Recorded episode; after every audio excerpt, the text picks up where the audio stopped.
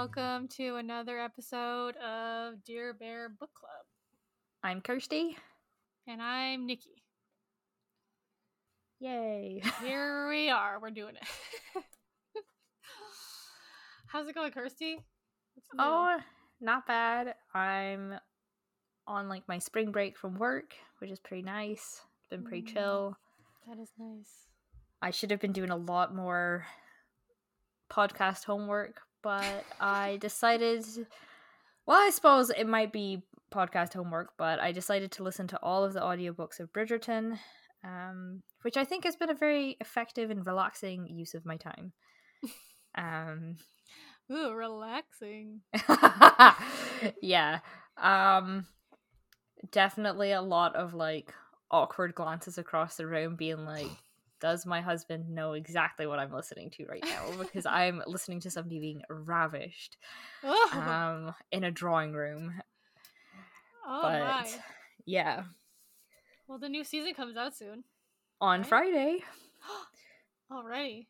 yeah Oh this God. Friday which won't be when this is released it'll have been out for a week Oh, right, right, right. Yeah. Yeah. Well, that's good because this weekend I decided that I'm not doing anything. Like it's gonna be a nothing that's a weekend good plan because it's just been so crazy, yep and I decided that I don't want to do it anymore, at least for one weekend. yeah so i remember in the fall there was like four or five weekends in a row where we had like Mhm. stuff on but we wanted to fill it because we knew you guys were moving and i remember just like the first weekend that you guys were gone i was like i, I want to do nothing i want to do Mm. nothing this weekend i don't want to see anybody i don't want No. to do anything with anybody yeah Yeah, I don't. I just don't want to talk to people. Like I have to talk Mhm. to people for a living. I hate it. yeah And it's it's so funny because Evan is such a like extrovert that he like and he sits in an office all day and doesn't talk to anybody. Everybody Yeah. in his office is like an extrovert. He's had he's had to teach them how to like interact. He works he works in IT. So he's Yeah. like he's had to teach them how to interact with people. It sounds like I'm only getting his side of the story obviously. hmm But I'm like they probably hate you.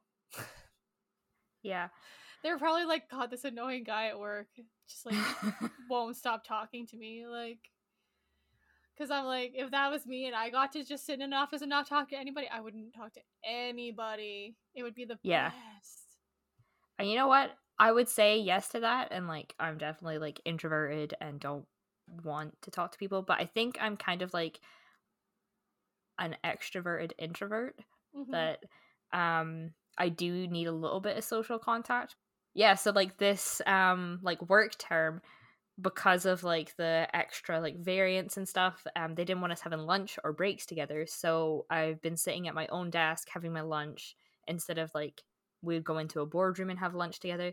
And the last the second last day before term ended, um they announced that they were taking the mask mandate off like the next day um so at work we were like oh my god we're gonna eat lunch together tomorrow um and it was so Aw. exciting to like have that like one day where we went and had lunch. I was like i feel like i haven't seen you guys in forever. And then i was like telling them stuff and they were like wait you haven't told any of us this stuff. And i'm like well no because i haven't seen you um to like tell you all of like the random tidbits of my life. Yeah. Um yeah see that's what i'm wondering like because i've been tr- like probably shouldn't say this out loud on this podcast that we put out into the world but uh what's the worst that can happen i've been trying to find another job for a long time yeah and like something like officey But I feel once you make like office like friends and things like that, then you would like be having lunch with other people and stuff like that. There is kind of like that. Yeah, yeah, yeah. I'm just Yeah. wondering, like, I don't think I will miss it because I hate it so much. Yeah. But like, there was a point in my life when I did enjoy like sales. Like, I Yeah. loved be I loved being a bridal consultant. Mm-hmm. That's that's a significantly different.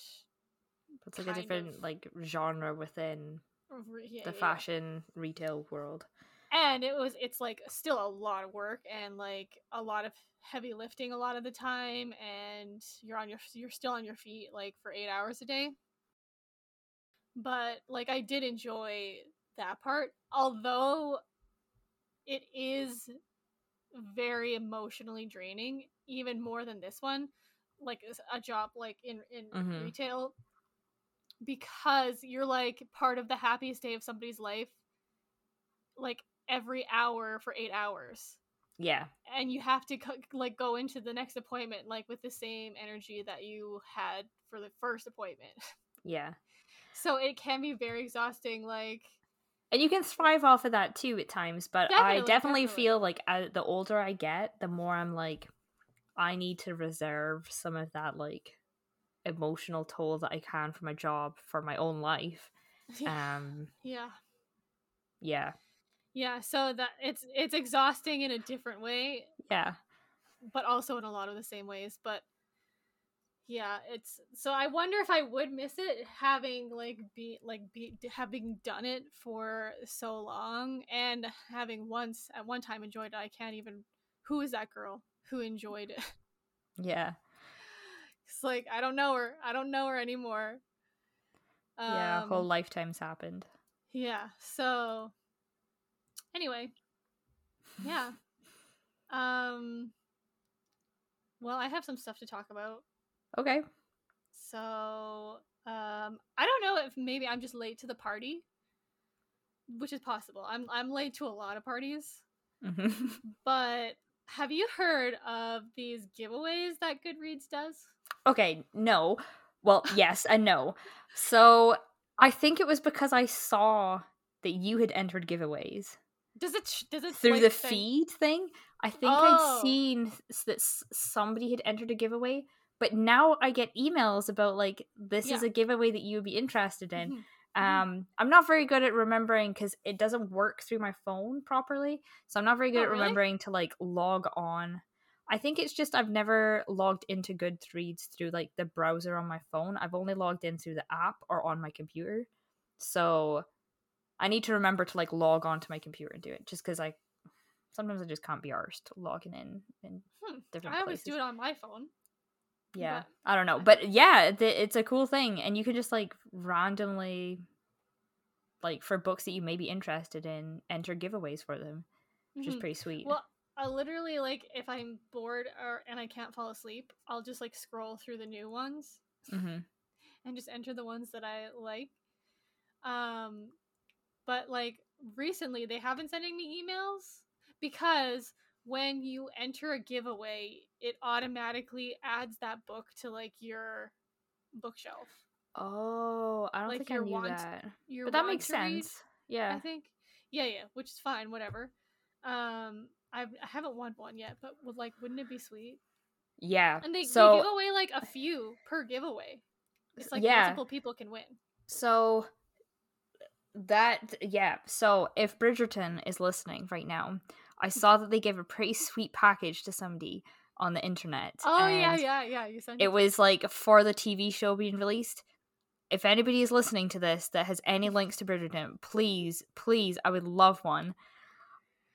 All of the stuff looked so cool, and it was like a box that was like as if it was from Lady Whistledown. You got stickers, you got like some cool little things, and I was just like almost sobbing that I couldn't have it in my life. Um, Okay, yeah. Hit us up. We would definitely advertise for you, one hundred percent. just so that Kirsty could get a Bridgerton box. Yeah, and if I can be in a room with Jonathan Bailey, that would be great. Thank you.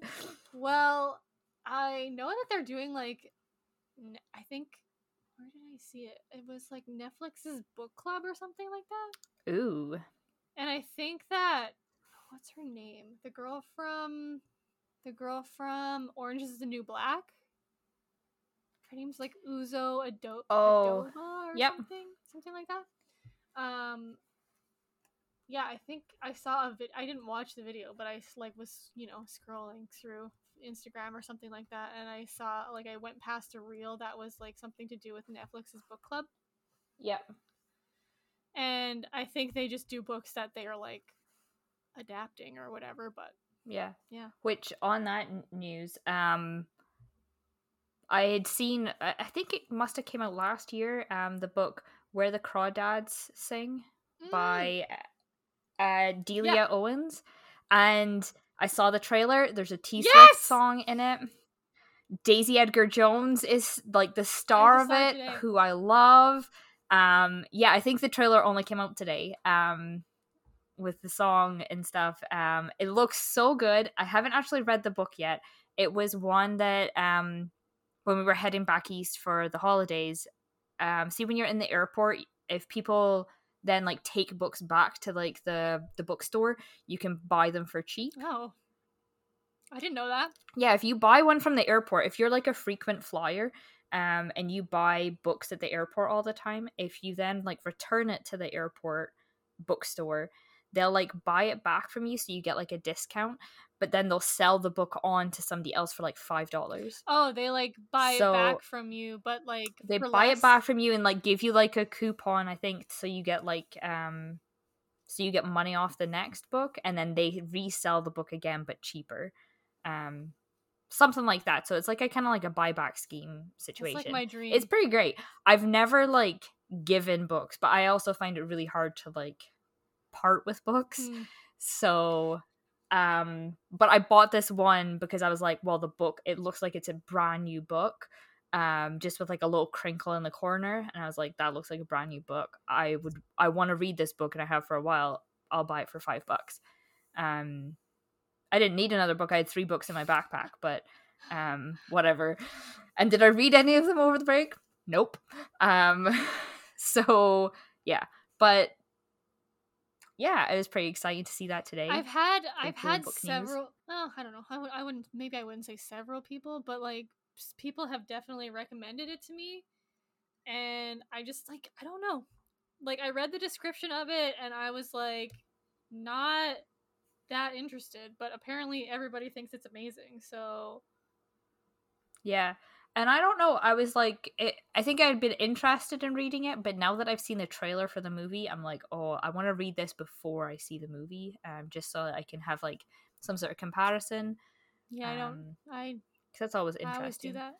I will not view the film or TV series until I've read the book. Usually, Yeah, no. I I don't adhere to that at all. except I also don't care if I things that are spoiled. We've been sitting watching movies and I've like looked up what happens at the end of the movie before uh, no, Um, I the end of the movie. Well, I always I always yell out my guesses though.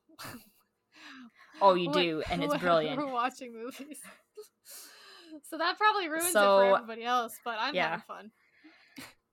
last year um just as a, like a p- personal side note last year when um british columbia was in lockdown for a very long time um like because me and nikki are friends out with the What? podcast. We're friends. we with our with our partners and our f- good friend jordan we um started watching some different like tv series. So we watched all of the office online together. And then we were like okay because me and my husband had never seen the whole thing of the office. So we were like okay we want to show you guys downton abbey and we actually Mm. ended up keeping like a note on joseph's phone of all of the guesses that nikki had because some of them she was like well this person's gonna die and it was like how the hell does she know that because like if anybody who's watched Downton Abbey, some of them are very like all of a sudden somebody dies or somebody leaves the show Season or three. something happens and it's very sudden. And Nikki was just like nailing them on the head, and we were like, "How is she doing this?" Um, it was actually really spooky, and it happened more than I would say like five times that you like guessed something. It was pretty impressive. Um, yeah, What can I say? I watch a lot of TV. it was really good though. um, yeah. So that all. So the Goodreads giveaway. I want to give a shout out to that, so that if you want to get some free books, who doesn't love free books? Um, and then also, I found this Instagram account um, on our Instagram. Actually, I think we were. How did I find them? I, I don't remember. Did they like one of ours? Our Instagrams, and that's how I found them. Anyway, I can't remember how I how I ended up finding them, but is an Instagram account called Books to Booze, Ooh. and they she, I, I think it's she she she reads a book and then like. I don't know if she makes up the cocktails. I don't know if she's a, a bartender or what, but um, she'll like read a book, like kind of review it, and then like give a cocktail based on the book. that seems very Uh, fun and yeah, very cool. and I wish I would have known because she did like beautiful, uh, beautiful world, like around the time that we did it, Oh. and it would have been it would have been fun to have like that cocktail while we were Yeah, doing the definitely. the book. But Well, we can keep an eye out for some of the cocktails, and maybe we'll do yeah, one. well, she follows us now, and we follow her. So I've been. You should give her a follow because it's really fun and cute. And I, she just did Daisy Jones also, so oh, she's sweet. reading really good books. So it'd be cool to Yeah. see like what cocktails she um says. I think she already did Daisy Jones. I can't remember what it was, but it was like we can maybe have her on Yeah, that would be too. super fun. nice. books to booze on Instagram. Yeah. You should reach out to us if you ever feel like being on an Mhm. episode or doing a read along with us because we would love to do that with you. Yeah, I just actually gave uh, Daisy Jones and the Six to somebody. Um, Joseph's cousin and friend of the podcast, Taryn. She um had just I had given her Malibu Rising and Beautiful Mm. World. So then I was like, okay, to follow up with this, I'm gonna give you two books again from the same authors. I'm gonna give you Daisy Jones and the Six and Normal People. so um Yeah. yeah, they came over and I sent her home with those because I was like, well, these are also stellar. They might be even more stellar than the previous books I gave you. So if you like them, you'll love these ones. Yeah. I've been giving like every episode that releases, my mom's like, Mhm. So do you still have those books? Yeah. Most of them. I guess like the last few episodes that we've done, I really haven't enjoyed the books that much. But like I gave her after the first episode released, she like immediately asked for Malibu Rising and the road trip. hmm and then oh so then she, she so she read the road trip and loved it so then i was like okay well here's the flat share the switch flat and the switch that's it right and the road trip Yeah, that's it. There's only three. the no yep, show's the no show's coming out soon. next month. um so then i gave her those ones and then like after we did beautiful world like she didn't ask for that one but i was like i liked it so much that i'm gonna give it to you Yeah. so yeah i've been giving Yeah. My mom went out and bought it. She was like, I did my like book homework um, and I'm gonna go out and buy it. And I was like, Oh mom. yeah I think she still listens. Need to check Well, on that. on our little like RSS feed, whatever thing. It says we have 8 Mhm. followers. I'm really so impressed. that's like four more than I was expecting. because really, I thought it was just gonna be Evan and Joseph and our moms. Yep. so yay, impressive. There's still that one person who is listening in Belgium. And the little dot is getting redder and redder, and I'm assuming the red, like the redness of the dot, is like how many downloads comes from there. I think Mhm. so. They've been listening to like every episode. So shout out. Yay. There's also someone in like like outside. I don't know. I don't really know the map of the U.S. very well, but it's like like you know how D.C. is like not a state. Mhm. It's somewhere in there. It's like near Maryland and Okay. and D.C. And then there's like one in Texas, and one in like Kansas or something like that. So hi. Yeah. And then of course there's like huge red dots like in Regina and Nova Scotia and Vancouver. Because that's Yep. just us. Yep. Um, yeah, that was it for me. Anything else you want to talk about? Yeah, well, the only other thing I would be have to say is uh, Beth O'Leary's book, The No Show, is coming out next Ooh. month, and they've also released who is signed on board for doing the audio book for it. Um, as I've become a passionate audio book lover, um, it gives me great excitement to know like um, Evanna Lynch from Harry Potter series. She is going to be one of the um, people casting it. There's two actors who are in the first series of Bridgerton. Um, and there's somebody else. I don't really know who she is, but it looks like it's going to be pretty good. I'm very I excited to wait. listen to the audiobook and to consume the book. Maybe Oh, we should do that as the next read along. It'll be out, right? Yeah. Mm, Yeah, it will be. Yep. maybe. Um. Joseph was trying to get me to do the one that the book that he just finished reading as our next book. Um, I did buy it to him. It's like a murder mystery oh, okay. book. Okay, that's fine. I thought it was Um, going to be something yeah. like really like a No, I've been trying to encourage him to read more like fun things. Um, but he was like sitting. I've never seen him like this with a book where he was sitting like laughing at like what he was reading and stuff. hmm. Um, Well, Yeah. you know, that PhD is probably a slog, so I can understand like not wanting to do any more reading after yeah, after you've had to do all that reading for your PhD. But um what was I going to say? Oh, I follow this girl on Instagram. She's actually from Wales. All of the people that I follow on Bookstagram are like from the UK. yeah. They just have the best. That's the same with me. They just have the best. I don't know if it's maybe it's because I follow you. I don't know.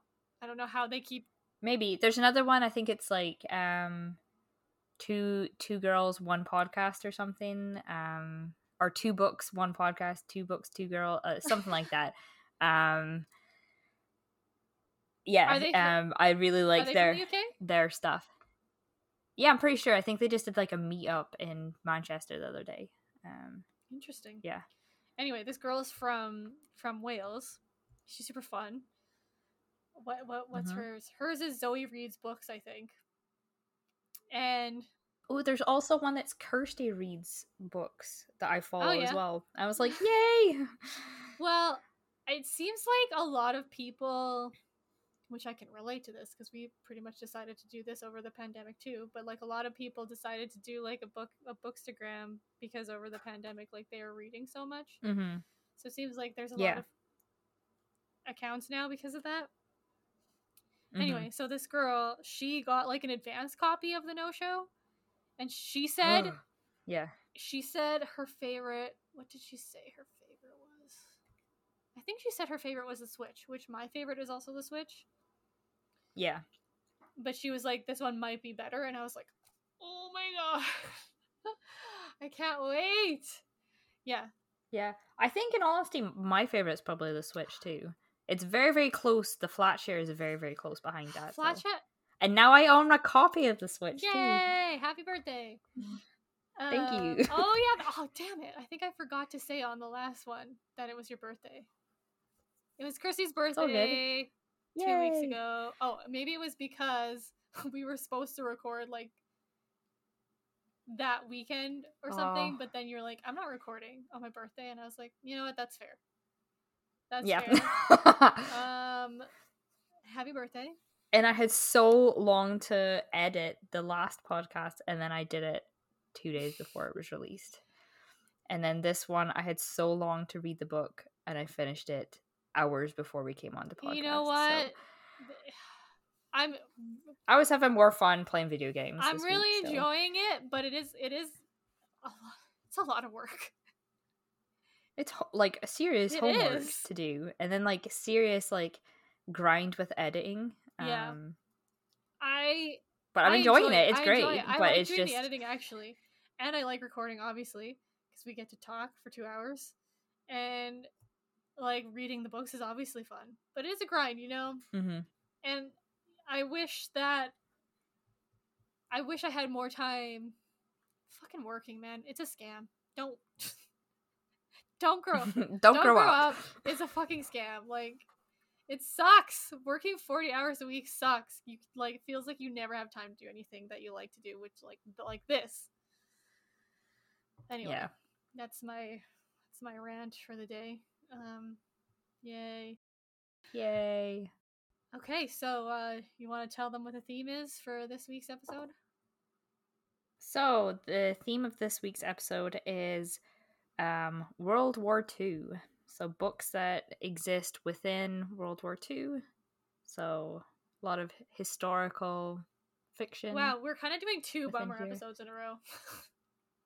Yeah. My one's not as bum. Well, it is. Yeah, never mind. My Uh, mine's not really mine's not really a bummer either, but I mean it's just kind of the subject matter is a bummer. Like there's n- there's no way there's no getting Yeah. away from it. There's elements. There's elements of it that are dark and stormy, but there's definitely like little beams of Yeah, yeah, yeah, sunshine for sure. um, in there. You know, I I just I always find it interesting because if you think about it, there's so many like historical fiction novels and movies Mhm. and like there's Yep. just so much content basically to consume about World War II.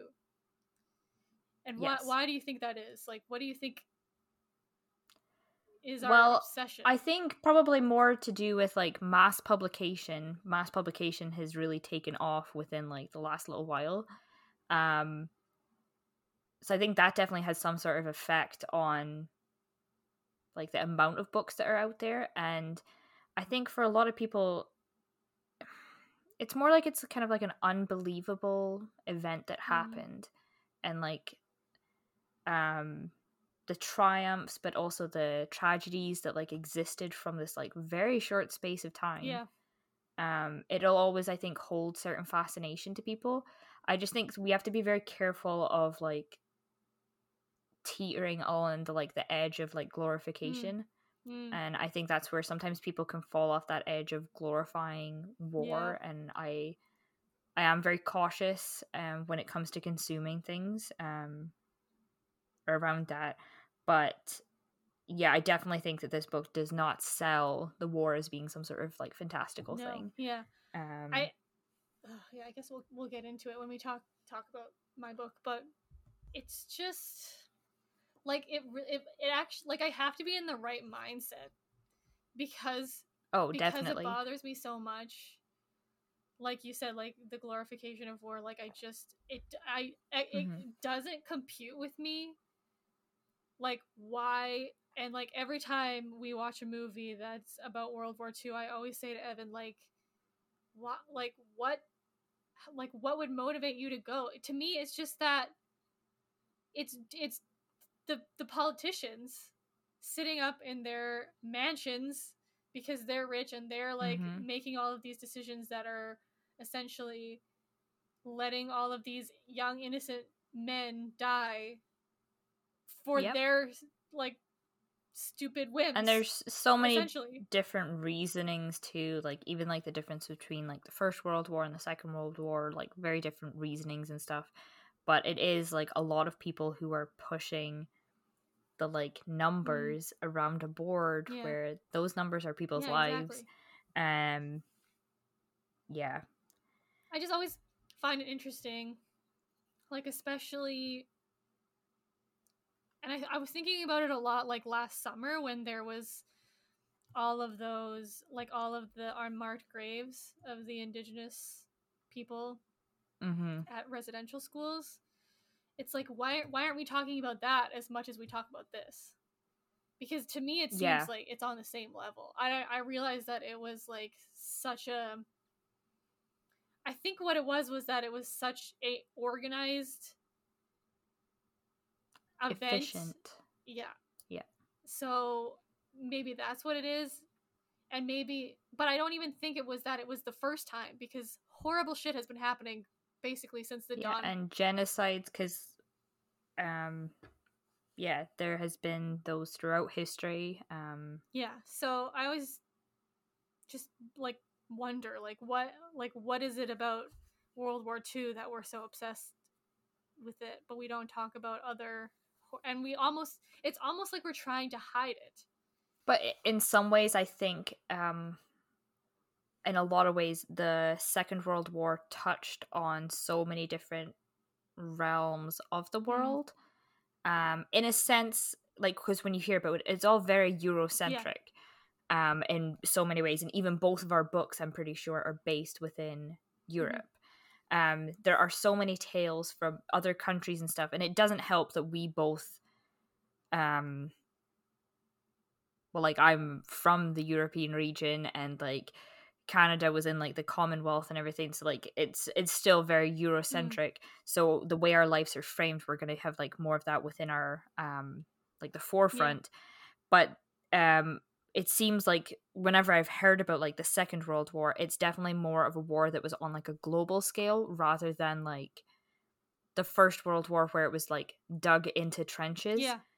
within a particular area and there was like a stalemate. Yeah. There was like conflict going on out with that within the First World War, but it was mainly concentrated in one area. I Whereas see what you're saying. the Second World War, it was definitely a lot more covering a lot more areas of the world, and I think that's potentially why um, it's maybe more ingrained within like our media and within our like knowledge because it did affect a lot more people. But even like when I went to high school in Canada, how I was taught about it was different than how I was taught about it in the UK Yeah. Because again it was different experiences they had a lot more rationing and stuff going on because they were an island right. Yeah. and a lot closer to the conflict Yeah. too um and even like what i have learned about what happened um within um like mainland britain in the the second world war um is different from what's in this book so the book that i am focusing on is the guernsey literary and potato peel pie society so it's set within the channel islands uh, particularly guernsey which is i'm pretty sure the closest one to mainland france Mm. so they can like on a good day it said in the book you can see the cars on like on the coast of Mhm. france so very very close and they were occupied for five years during the war um By and they were cut Germany? off by um na- by the Nazi Germany regime. They were um occupied and they had like their cable lines to the U um to Britain were cut. They had no mail or anything that came from the UK. They were like no news. They had to give up all of their radios. They had like and fair enough there was some people that had like secret radios within their um houses and one at one point um somebody notes that they had like found out that um D-Day had happened. So like the allied forces had landed in Normandy but they were still occupied at the time but they couldn't like celebrate and they were walking down the street trying to like n- like not have a grin on their face because they didn't want to like alert to anybody that they knew because they had been listening to their radio the night before um and had knew had known about this. Obviously this is all fictionalized too but like um they did have their children evacuated from the island and it says at the very end of the book that they did extensive research into creating the book um because there was um like labor camps on the island where they would take people over from Poland or from um, like Russian soldiers and put them onto Guernsey to build um, like the bunkers and the um, like the big like machine gun towers that they would have like on the beaches and Mhm. stuff. Um, yeah. So anyway, I'll start. yeah, because we kind of went off a little bit there. So, um, but yeah, um, I think that that's potentially why we have like a big fascination with it yeah. too. So, yeah.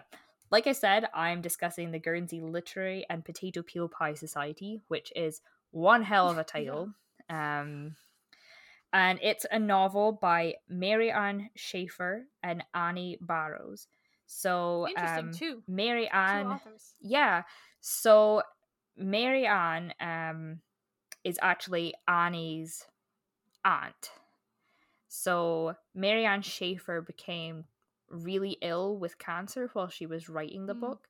So she asked her niece Annie Barrows to actually help her finish off the book and to complete the manuscript. Oh. So yeah, and then they both write uh an afterword at the end of the book um where they like thank each other for like the opportunity and stuff. Um but unfortunately um Mary Ann actually did pass away before the book was published. Um and only like months before it was published. Um yeah. So that's like a little bit of a sad tale, but um it is really nice that they did get to complete it because um, Mary Ann, it was her first novel, and she had spent so long um, researching, um, going through archives and things to actually like create together a story. Mm. And it is a really unique book too. Um, but first of all, it was published in 2008.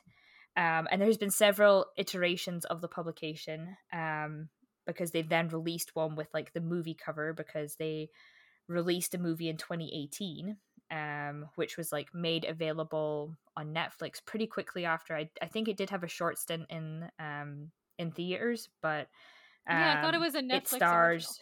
No.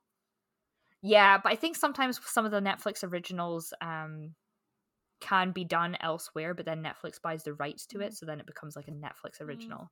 Mm. Um, so I think it was it had like a limited release in theaters. Um, but I remember it being one of the first ones that I was like, "Oh my god, this is coming on Netflix like straight away."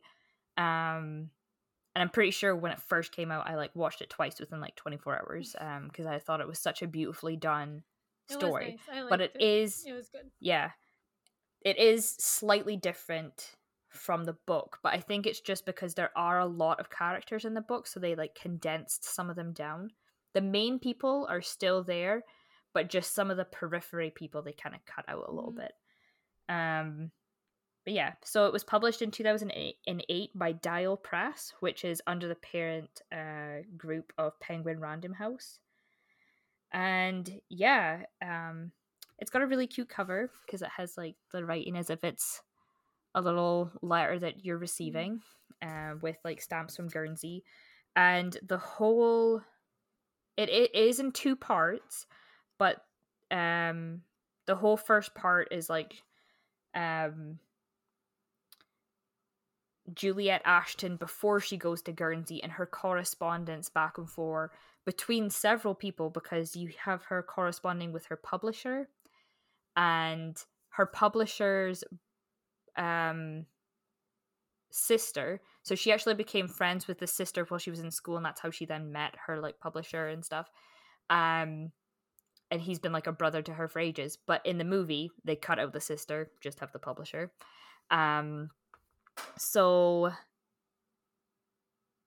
that's really nice. You see like correspondence between them, and then you get the letter from Dawsey Adams, who is from Guernsey, and he had a book that was um it had Juliet's name inscribed on the inside, and that's how they start their correspondence. And they write back and forth letters quite a lot which in the movie, I think they write like two letters and she decides to go to Guernsey. it's very quick. Whereas in the book, it's like the first part of the book. Like it goes on for ages before you get to the second part. Um yeah. Um but the whole book is comprised of letters, which is slightly interesting to get into it took me a while to get into it um because it's a different rhythm and sometimes you have to pick up on the fact that a lot of the time you do no a lot of the time it's just letters that juliet is writing to hmm. people mm. but then occasionally you will get a letter that somebody has written to juliet or you'll get a response from her best friend or her um, publisher but very limited do you get those responses. So sometimes she'll be saying something and you're like, oh, she must have told you that in a previous letter. So you kind of have to like connect the dots mm-hmm. sometimes. Mm-hmm. But like, I don't mind that. It, it, wasn't anything bad. Anyway, I should probably also read the description of the book. Um, oh my goodness, all over the place today. So the first little section is like a quote from the book. I wonder how the book got to Guernsey. Perhaps there is some sort of secret homing instinct in books that brings them to their perfect readers. So that was after um, Dawsey wrote a letter to Juliet saying, I received one of your books and it was so helpful to me throughout the war and the occupation of Guernsey. Um, is there any chance that you know of any other books written by Charles Lamb? So she's like responding to him saying, Oh, I think that's so lovely how my book ended up in your possession. Um, okay, so January 1946, London is emerging from the shadow of the Second World War. And writer Juliet Ashton is looking for her next book subject. Who could imagine that she would find it in a letter from a man she's never met, a native of the island of Guernsey, who has come across her name written inside a book by Charles Lamb? As Juliet and her new correspondent exchange letters, Juliet is drawn into the world of this man and his friends. And what a wonderful, wonderfully, and what a wonderfully eccentric world it is. The Guernsey Literary and Potato Peel Pie Society, born as a spur of the moment alibi when its members were discovered breaking curfew by the Germans occupying their island, boasts a charming, funny, deeply human cast of characters, from pig farmers to phrenologists, literature lovers, all. Juliet begins a remarkable correspondence with the Society's members, learning about their island, their taste in books, and the impact the recent German occupation has had on their lives. Captivated by their stories, she sets sail for Guernsey, and what she finds will change her forever. Written with warmth and humour as a series of letters, this novel is a celebration of the written word in all its guises and of finding connection in the most surprising ways. So, it really is a lovely book. Um, yeah. And as much as I had already seen the movie and everything, I was a bit like, okay, well, what can they tell me that's new and stuff? So, from the book perspective, um, going towards like the movie, there are things that they condensed down or that they changed up kind of slightly or that they made happen to somebody else just so that it fit more in line with like a a film mm-hmm. script. Mm. So um like I said before they like cut out some more of the periphery characters but then um in the book there's um a friend so there, it like revolves around this character Elizabeth who goes um, she's still missing. She hasn't come home from um, mainland Europe because she got sent to a camp. Um, and it, I don't like, I don't want to spoil anything, but she's like missing for a good portion of the book. And when they're talking about her, um, she has a good friend, and in the book, it's written that it's Amelia's daughter, but in in the book, it's or no, in the film, they say it's Amelia's daughter that she was really good friends with, um, who died giving birth to her baby while they were like, while the Germans were landing to occupy the island. But in the book, it's Eben's, um, or Eben. Um, it's his daughter that is pregnant and loses her baby and her own life.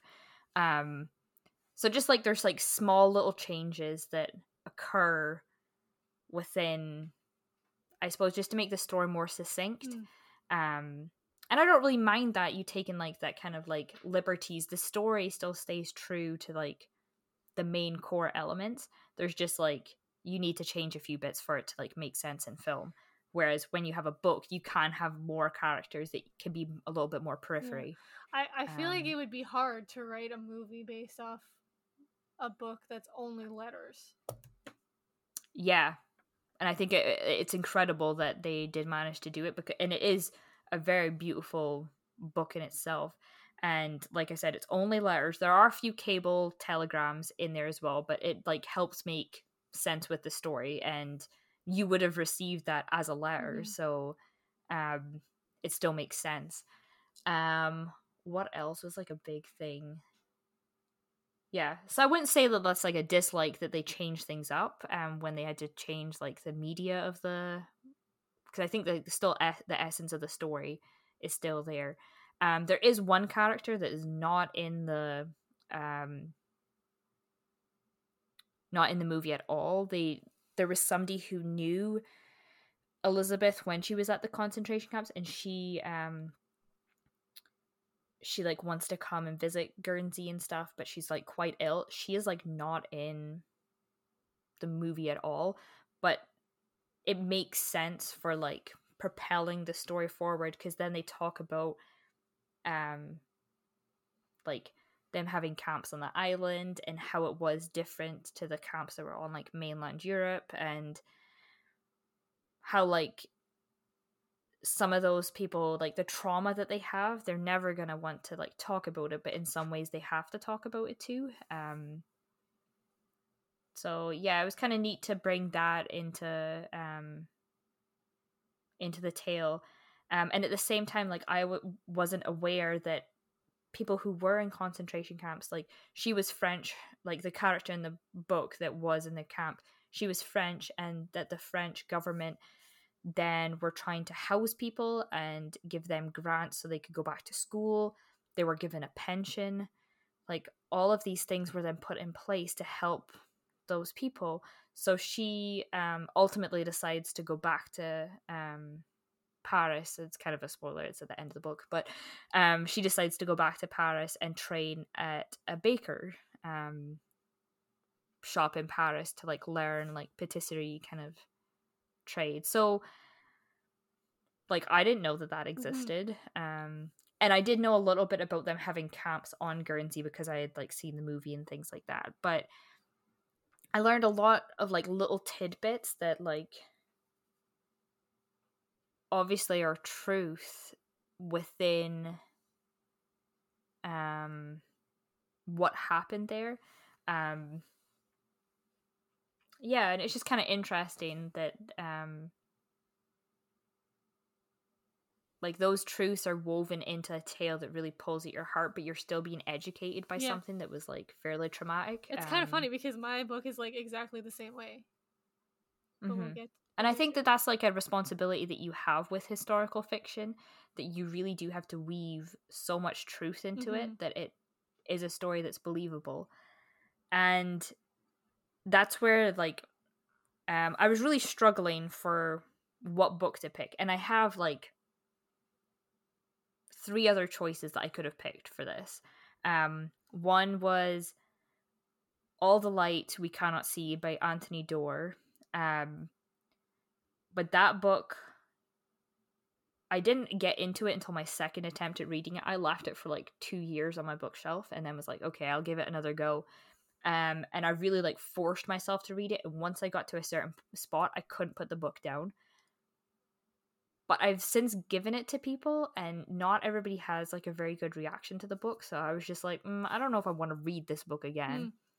Mm. Um, another one was Sarah's Key. I can't remember who the author is for that, but they also made a movie out of it. Um, but that book is very, very upsetting. Yeah. Um, so I was just like, mm, not in the mood to read that right now. And another one was um oh my goodness. We Were the Lucky Ones. Yeah, you gave uh, that by Georgia Hunter. I gave that one that to you, really and good. it's almost like semi biographical of like what happened to her grandfather and then her grandfather's siblings. Um, and she like fills in. It is a historical fiction because she takes the details of their lives and what she doesn't know she fills in the mm-hmm. gaps so that she can like create a story um but it was a really good book too um but i did kind of forget that i had that book so um didn't pick it. And then i was in chapters and saw this one and was like oh brilliant. It's not super big. Um and it did take me a little minute to get into it but i crushed through most of it within the past 24 hours. And i think it's a great book. Um, there's not too much to dislike, um, but if you're somebody who doesn't like deviating from the traditional format of just like written narrative. like a novel, yeah. written narrative, like this is not the book for you. Um, having to connect the dots, and at one point, actually, it's not even letters; it's entries from um somebody's detective notes because they think that they're going to become a detective. Ah, that's um, awesome. That's only for like a tiny little section though towards the end and it like kind of like reveals like um kind of like the crux and culmination of it being like almost like romantic in a sense. Um because there is like a romance story that like continues on or like a friendship and then romance kind of situation which is very sweet um I love I yeah. love when books are written like in letters. Like I always find I read those faster because yeah, it's easier to read like a letter as a like not always, but like sometimes Mm-hmm. chapters are long and involved and if you're just reading a letter that's usually about one or two topics it's it's easier to read Yeah. and because the book is only split into two parts um literally it just runs on like letters all the time and it does say between each letter like from juliet to markham reynolds um well that's all between them right now. From juliet to sophie from juliet to amelia. Um from amelia to juliet. So you can like follow along. It states that before every Mhm. letter. Um and they don't like take a, a new page to start the new letter. It does just like continue Mm. on in the page. Um so you do have to like keep an eye on how you're like who's reading to who because sometimes i would start reading and i'd be like oh shit. Mhm. Yeah, um to who is this one from again? Um but there is a few letters that are like random. Obviously they have some exchanges that happen um because juliet's starting to date somebody at one point um so there's like the back and forth with that. Um and then there's some people who are giving references to say that juliet would be a good person to like write this book. Um so you find a bit more about juliet's life and like the background um and yeah i'm trying to find um there's a really funny letter that comes um from somebody and oh god. I really wish i was taking um oh here we go. I need to put sticky notes in my book. Um look at this. Yeah. This one so was a lot a lot more than usual but anyway go on So in the book as well as the movie, there's this person who um is very um sees themselves as very much um living their life within the light of the Lord and it is their duty to make sure that people are doing things and not living within sin and things like that. okay So, and at one point, one of the characters is like, um, if you're having fun, she considers that to be a sin. So, like, um, like this person clearly is like devoid of having fun. right But she actually writes to Juliet and is like, um, forgive the presumption of a letter from a person unknown to you, Mhm. but a clear duty is opposed upon me. I understand from Dawsey Adams that you are to write a long article for the Times literary supplement on the value of reading and intend to feature the Guernsey Literary and Potato Peel Pie Society therein. I laugh. Perhaps you will reconsider when you learn that their founder, Elizabeth McKenna, is not even an islander. Despite her fine airs, she is merely a jumped up servant from the London home of Sir Ambrose Ivers. And oh boy yeah, um Oh yeah, and at the end, you must not write about these people and their books. God knows what they saw fit to read. Yours in Christian Christian consternation and concern, Adelaide Addison, Miss. Um oh boy yeah. So she at one point is like, this is ridiculous. But then she like doesn't respond to her, I don't think. So then at another point she receives a second letter from her and she's like, I understand that you're not heeding. Mm. I see that you will not be advised by me. I came upon Isola Pribby while in her market stall scribbling a letter in response to a letter from you. I tried to resume my errands calmly, but then I came upon Dawsey Adams posting a letter to you. Who will be next? I ask. This is not to be borne, and I seize my pen to stop you. okay so Um, this is Because also, like, in like two, we have to realize like during this time, your main source of communication with people was Yeah. letters. Really, this is like the um, original youtube comment troll like yeah, essentially. Um, and then at the very end, she signs off. You'll not hear from me again. I've done my best. Let it be on your head. Um, yeah. But she also like then during that letter she um talks about um the unwed M- Elizabeth McKenna gave birth to a baby girl in her own cottage. Um, that an unmarried man was there helping deliver the baby. Um, the punitive father absent. In fact, he left the island a short time before. ordered to duty on the continent, so they said. The case is perfectly clear when the evidence of their illicit connection was irrefutable. Captain Hellman abandoned his mistress and left her to her just deserts. Um, yeah, it's just because her um Elizabeth McKenna's character, she um falls in love with one of the German soldiers who is occupying um yeah. Oh my god. Which there's at another point so they talk about influence between our um books. I just want to say that. yeah But, like, we'll get to it, but like I can't believe it. I honestly can't believe it. I forgot about this movie because we watched it together. Yeah. But like I completely forgot. But now that you're you're saying all this stuff, I'm like, oh my god. yeah and the person who is play like plays Elizabeth McKenna is uh Sybil from Downton Abbey oh, that's right. That's right. yeah and Lily James who's the main person she's also in Downton Abbey Oh yeah, yeah, yeah. and Dawes Dawsey Adams who she like falls in love with is the second iteration of oh, the hot guy in Mhm, Game of mhm. Thrones What's his name? um he, his name is like Michael Huisman oh, I think he's Belgian what's his name? um oh, Dar-. Dar- no. Dario. uh Daario Naharis Yes. Yeah. Um, let me just double check. Uh, yeah, Michael, Mi- Michiel Huisman. He's Dutch. Sorry. Um, Yeah, he Yeah. is good looking. um, but he is nice to look Mhm. at. Yep, Like, that's for sure. yeah. Okay, now I am definitely right. Daario Naharis. Um, oh, he's also in The Haunting of Hill House. Mhm. Um, I haven't seen that.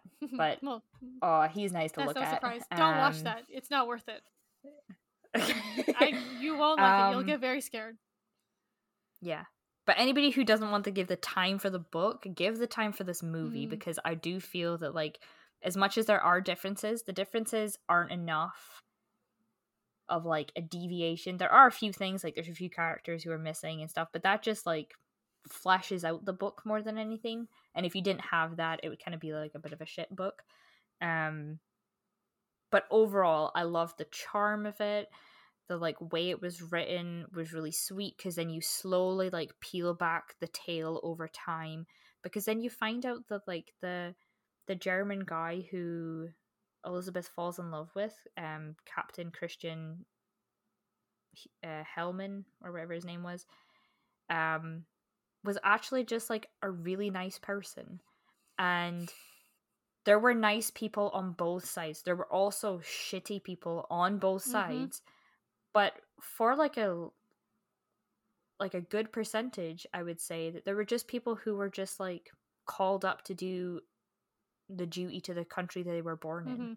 like um, and i'm not saying that that's true for everybody and i'm definitely not giving a free pass to those who clearly were in the wrong with what they were doing but there were people who like had no interest and his idea was he'd fallen in love with elizabeth um he like states his intentions to like a friend of hers on the island and says i want to marry her i want to be with her. When this war is over i want to come back here and live here and have a farm and like be on the water and stuff. Like just like fell in love and that was to him bigger than the war Yeah, that that's the thing Um, that's that's bothers me so much is that there's so much propaganda on both sides Mhm.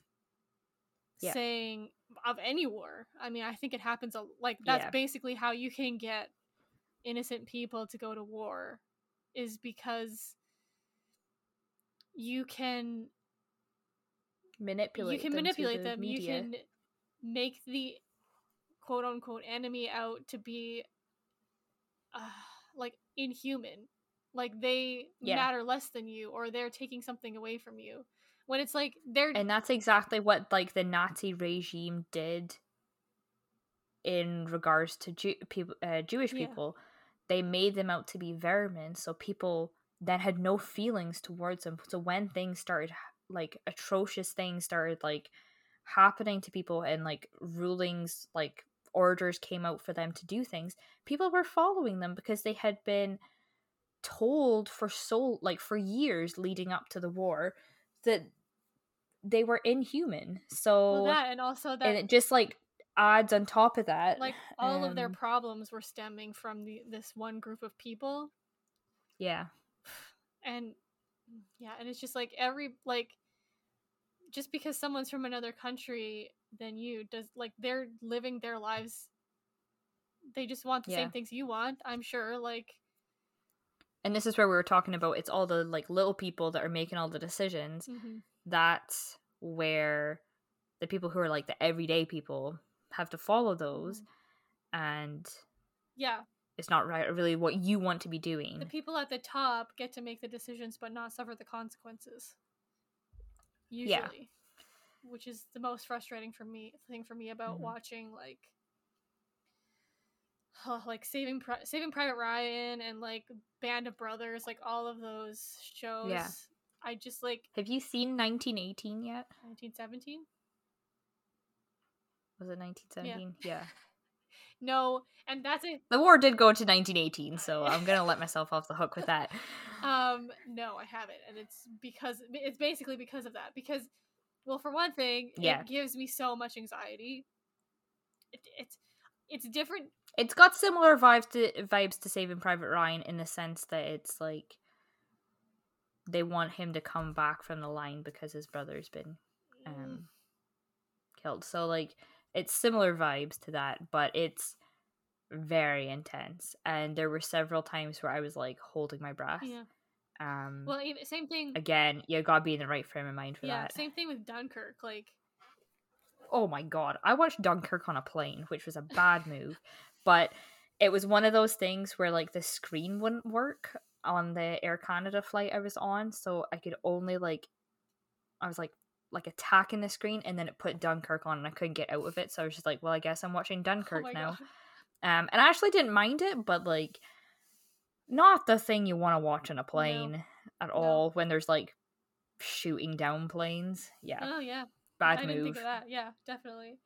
Yeah But yeah, like obviously an excellent movie, like so good, and even like Saving Private Mhm. Ryan, Band of Brothers, all excellent yeah. pieces of film. But like, it gives me so much anxiety to think of being in that situation, yeah. And also it makes me so angry to think that there was all of these young men put into that position just because Mhm. some fucking guy at the top wanted to try out his new tanks or whatever bullshit it was, you know? Which I know is a simplification of what actually happened, but it just makes me so angry to think that like all of these people at the Mhm. top were making decisions that was essentially just killing these innocent people and they thought that they were doing it in honor of their country, which is true. And Evan always says whenever we watch anything, he's like, it had to be done because if it wasn't, if if we didn't do it, if Canada didn't do it, if the U.S. didn't do it, if all of these young innocent men didn't give their lives, we would be living in a significantly different world now. yeah And the, the the the reason we have the freedom to do this is because of that, and I understand that. I just feel like it shouldn't be that way. Yeah, but it shouldn't have come to that in the first Yeah. place. Um and there were so many things that led up to like the First World War and the fact that they happened so close Yeah. together. Like um like 20 years apart Mhm. and it was because of the a lot of the sanctions that were put on one country really that led to Yeah. um the second one so there were so many things in effect and uh the blatant disregard f- for like lives like i know it was really bad in the second world war but that was like almost for like a different thing. I in regards to like the people up at the top the first world war is the one that really grinds my gears about Yeah. that. Um but the second world war is just like total like destruction. It's not just like those who were like fighting age or anything like that just total annihilation of like groups of people.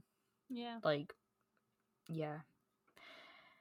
Yeah so this is a jolly topic. Um but yeah the book itself does have a lot of like shining little glimmers of light but it does talk about a lot of dark stuff like people starving Mhm. um people who were working in the camps how the people who or the women who like slept with soldiers were treated how it was the day that they had to like evacuate children from the island and they didn't eva- like parents had the choice if they wanted their child to go but you're like sending your child off to like mainland britain you don't know where they're going to end up. Are they going to end up with a family who's kind and nice? Yeah.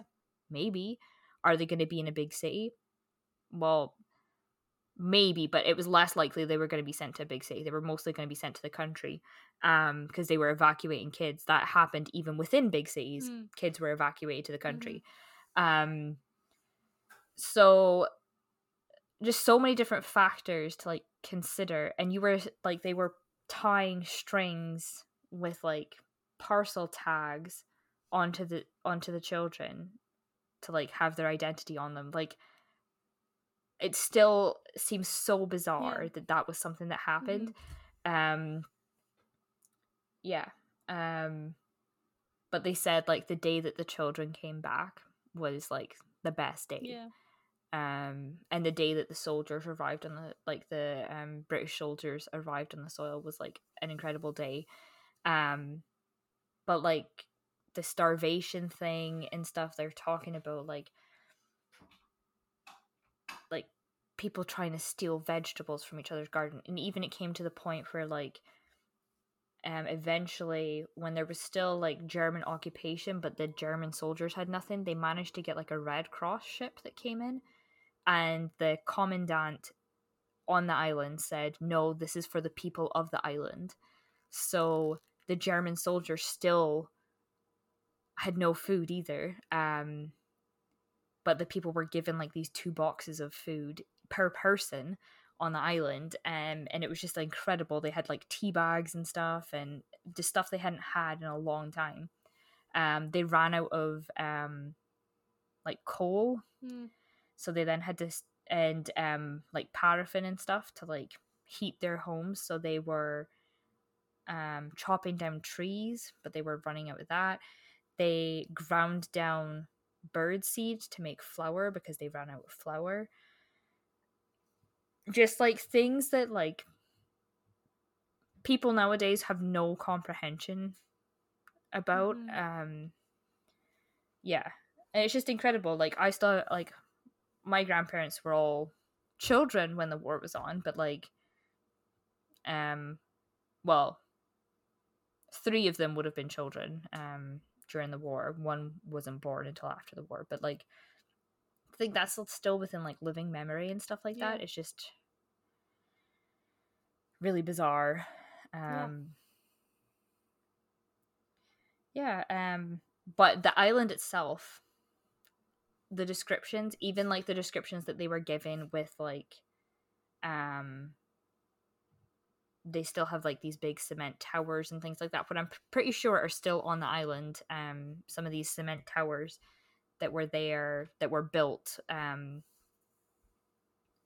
as like machine gun towers and stuff um the actual descriptions of the island sound so nice that there's part of me that really wants to go at some point to like visit Yeah. um and it's somewhere that i would have never like thought to have wanted to visit um not of any like sort of disinterest i just didn't know much about the island um but the book gives like a kind of like a not like a detailed history but it gives you like a little bit of like tidbits here and there but definitely like so much about the war um yeah. I really enjoyed the book and i would give it like a four stars because it's like incredible um read but definitely like within the historical fiction area um and you'd have to like like reading letters but um yeah i think the book would be open to anybody because it's it, there is like a love story within it but it's not what like the primary focus Mhm. is um the primary focus is like juliet trying to create this book though talking about dislikes for a hot second juliet is this person who is like this perfect person Mm. and if people don't like her, it seems like it's a problem that that other person has that they, which kind of irritates me a little bit because nobody is perfect. Um, Are we like? Do we have the same brain? Oh my god, I can't wait. to talk about my book because it's like there's so much shit that goes on that's exactly the same thing as what you're talking about. Yeah. I can't wait. So it just kind of irritates me a little bit Yeah. because it's like, well, not everybody likes each other, so why is it a problem that um like she doesn't have to like get along with everybody and it seems like as soon as there's somebody who there's like an issue with well it's obviously that that's the per- that person has a problem and it's like that's not really how the world I works. remember like not really loving the main like the like Lily James is amazing, obviously, but like Mhm. the character, I was just kind of like, oh, you're you're kind of annoying. Like it's still a great movie, but I was like, hmm. Yeah. Yeah, and her character doesn't change much from the movie. Hers Yeah. is pretty much the same throughout. Um there are moments where I definitely feel sorry for her. Oh, which part of that too. In the movie, um I don't think it clearly states that her parents died when she was a child and she was raised by an uncle. I feel I got the the idea from the movie that her parents died in the war. They were like she had an apartment in London and they were killed because of that. oh yeah, But maybe I just picked up the wrong end of the stick. But her apartment does get blown to pieces, and that's in the book um, as well. But her parents like die when she's twelve, and she goes and lives with an uncle, and then goes to boarding school, and that's how she meets Sophie. And Sophie and Sidney are siblings, and that's like Sidney's her publisher, and Sidney, his character is still Sidney in the movie as well. Um, who's played by Matthew Goode, who's also in Downton Abbey. Um, he's like way later on. He's the race car oh, driver yeah, that married. yeah. Yeah. got it, got it, got it. Um, he's in that TV show Discovery of Witches that I see adverts for everywhere. Yeah, he's in like a like a. I don't. I don't want to. He was in something random recently that I watched I too. say Oh, the latest Kingsman movie. Oh yeah, yeah. He's very British. Like he's like exactly what you think of when you think of a British dude. Yeah. So, um, he's in that as her publisher. Um, yeah. Um, so there is like depth to her character in some senses where she does have like this conflict of her heart and things, but she is kind of glorified as this person who cannot do any wrong, Yeah. and it kind of irks me a little bit. But that would be like my only real kind of annoyance, um, because I understand when you do translate things to movies, you got to change things up and you got to make it more concise and flow better and i think that they did a good job. I probably need to watch the movie again to make sure but um i loved the movie when it came out so um i am glad that i finally got to read the book um and i really enjoyed it so Well, okay, so maybe if you do you like she because in the book or sorry in the movie she was like keeping it a secret that she was writing the book, right? Because she was gonna write a book Um, about whatever, like I think that she knew she was going to write an article for the Times, but I don't think she, when she then realized it was going to be a book, some people weren't impressed. But this is where like it flashes out more in the book because in the book, um, Amelia, who's the one who's like really hesitant about telling her about the society and her like preying upon their lives and finding out that Elizabeth fell in love with a German soldier because she doesn't want it to be portrayed in the wrong light. Mhm. Um, in the book, Juliet is like, I'm gonna get two references for you. Somebody who has known me my, like my whole life and I grew up with, which was like the reverend of the parish that she grew up in when she was a child. And I'm also giving you a reference from somebody who doesn't like me. Um, and it was somebody that she worked with with like the war effort. Hmm. Um, she worked as like an auxiliary fire person or something, and um, she was like on the roof of like some college to like help put out fires if there was fire started and then a fire like a bomb hit the library so she like bolts to like put the fire out and puts her own life in danger so they end up spending more time trying to save her from that so she gets like switched from the like fire force where they're like standing on the roofs to then like the day after help like the auxiliary people who would like come in with like tea and coffee and blankets the next day after like a bombing and stuff. Mm. She was then switched to like that day work instead of like working at night where she would like watch bombs fall and stuff like that and protect roofs by throwing sand on them. Mm. So the person that she was assigned on a roof with gave her statement because she was like, This person doesn't like me. So I'm giving you somebody who did and somebody who didn't to give you a reference. And then because of those references, you'll see that I'm like a decent person, um, kind of thing. But again, it does start out with she's going to write an article for the Times, and then it spawns into this. Um, she decides to write a book Mm. um because she's getting all of these stories because the first few are just like people who are in the society but the society itself it doesn't exist of four people like it does in the movie the society actually has like a whole bunch of neighbors and stuff that end up being involved Mhm. um there is the four core people that you see in the movie but they're again like just all of these extra people and because of that she then starts getting stories about the war from different people and starts visiting people around the island wanting to get their tidbits and that's when the, she realizes or not even she realizes i think her publisher sidney points out that all of the stories elizabeth mckenna is the the one that like links to everybody she like is part of everybody's like occupation story Mhm. so the book should be about her Yeah. so it's not really about the society the book is really based around elizabeth mckenna but um she doesn't finish the book i don't think within the book yeah. um it's just like it's happening Mhm. um yeah yeah but it was per- like i really enjoyed the read um and would definitely recommend it to people if they're looking for like a historical wartime fiction it's definitely something more unique than i think your kind of regular book because of the letter thing um Hmm. yeah but i really liked it Nice.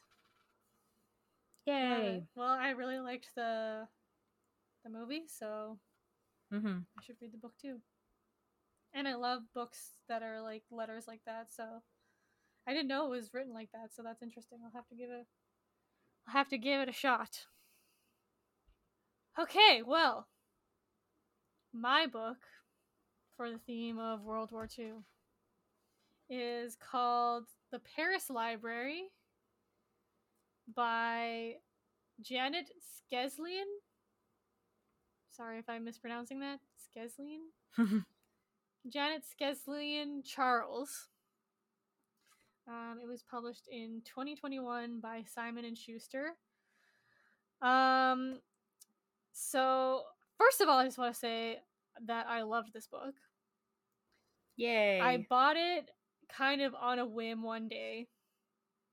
And it was kind of like at a time when money was a bit tight and we were trying to save money, but I had a really shitty day and I was like, I'm going to buy myself a book to make myself feel better. it's always a good thing to do And it's like you always feel guilty because like you're you- you're like I shouldn't be spending money, but but I just bought all of the Bridgerton books last week. yeah. So I did have a major discount because of my birthday, so we're letting it slide. perfect. Um, perfect. but yeah, Oh, yeah, that's always the best. Anyway, so I bought it as a little treat for myself, and I'm so glad that it ultimately brought me so much joy because, yeah, I felt, I, f- I feel like even when I pick it up, I'm like, oh yeah, I remember how guilty I felt buying it. hmm Um, but now, like, I would say it's probably one of my favorite books now, which is like that's that's a good recommendation. yeah, it's a really good recommendation. And okay, so let me just read the description first before I get too far into it. Okay, Paris, 1939. Young, ambitious, and tem- tempestuous, Odile Souchet has it all. A handsome police officer beau, a new best friend, a twin brother whom she adores, and a dream job at the American Library in Paris, working alongside the library's legendary directress, Dorothy Reeder. When World War II breaks out, Odile stands to lose everything she holds dear. After the Nazi army ma- marches into the City of Light and declares a war on words, Odile and her fellow librarians join the resistance with the best weapons they have books. Again and again, they risk their lives to help their Jewish readers, but by the war's end, Odile tastes the bitter sting of unspeakable betrayal. Ooh. Montana, 19. I like the sound of that. Sorry. Oh, sorry. That's okay. Montana, 1983.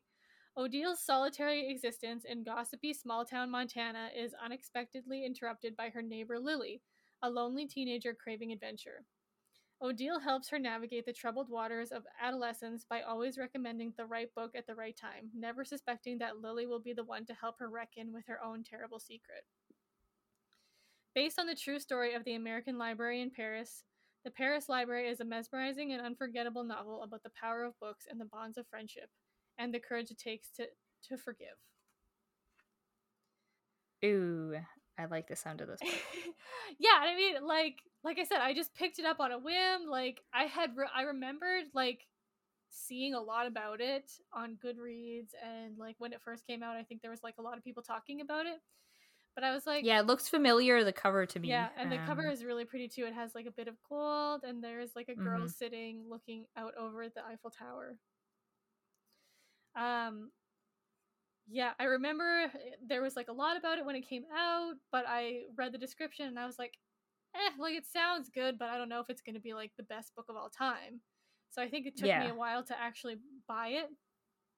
mhm. But if there's something you should know about me, it's that I'm a sucker for books that have anything to do with books.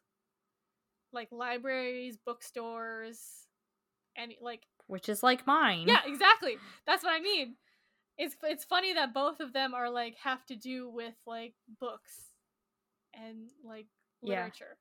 Anyway, I just remembered I didn't share any quotes with the book. Well, I suppose I did. I shared some with like the letters.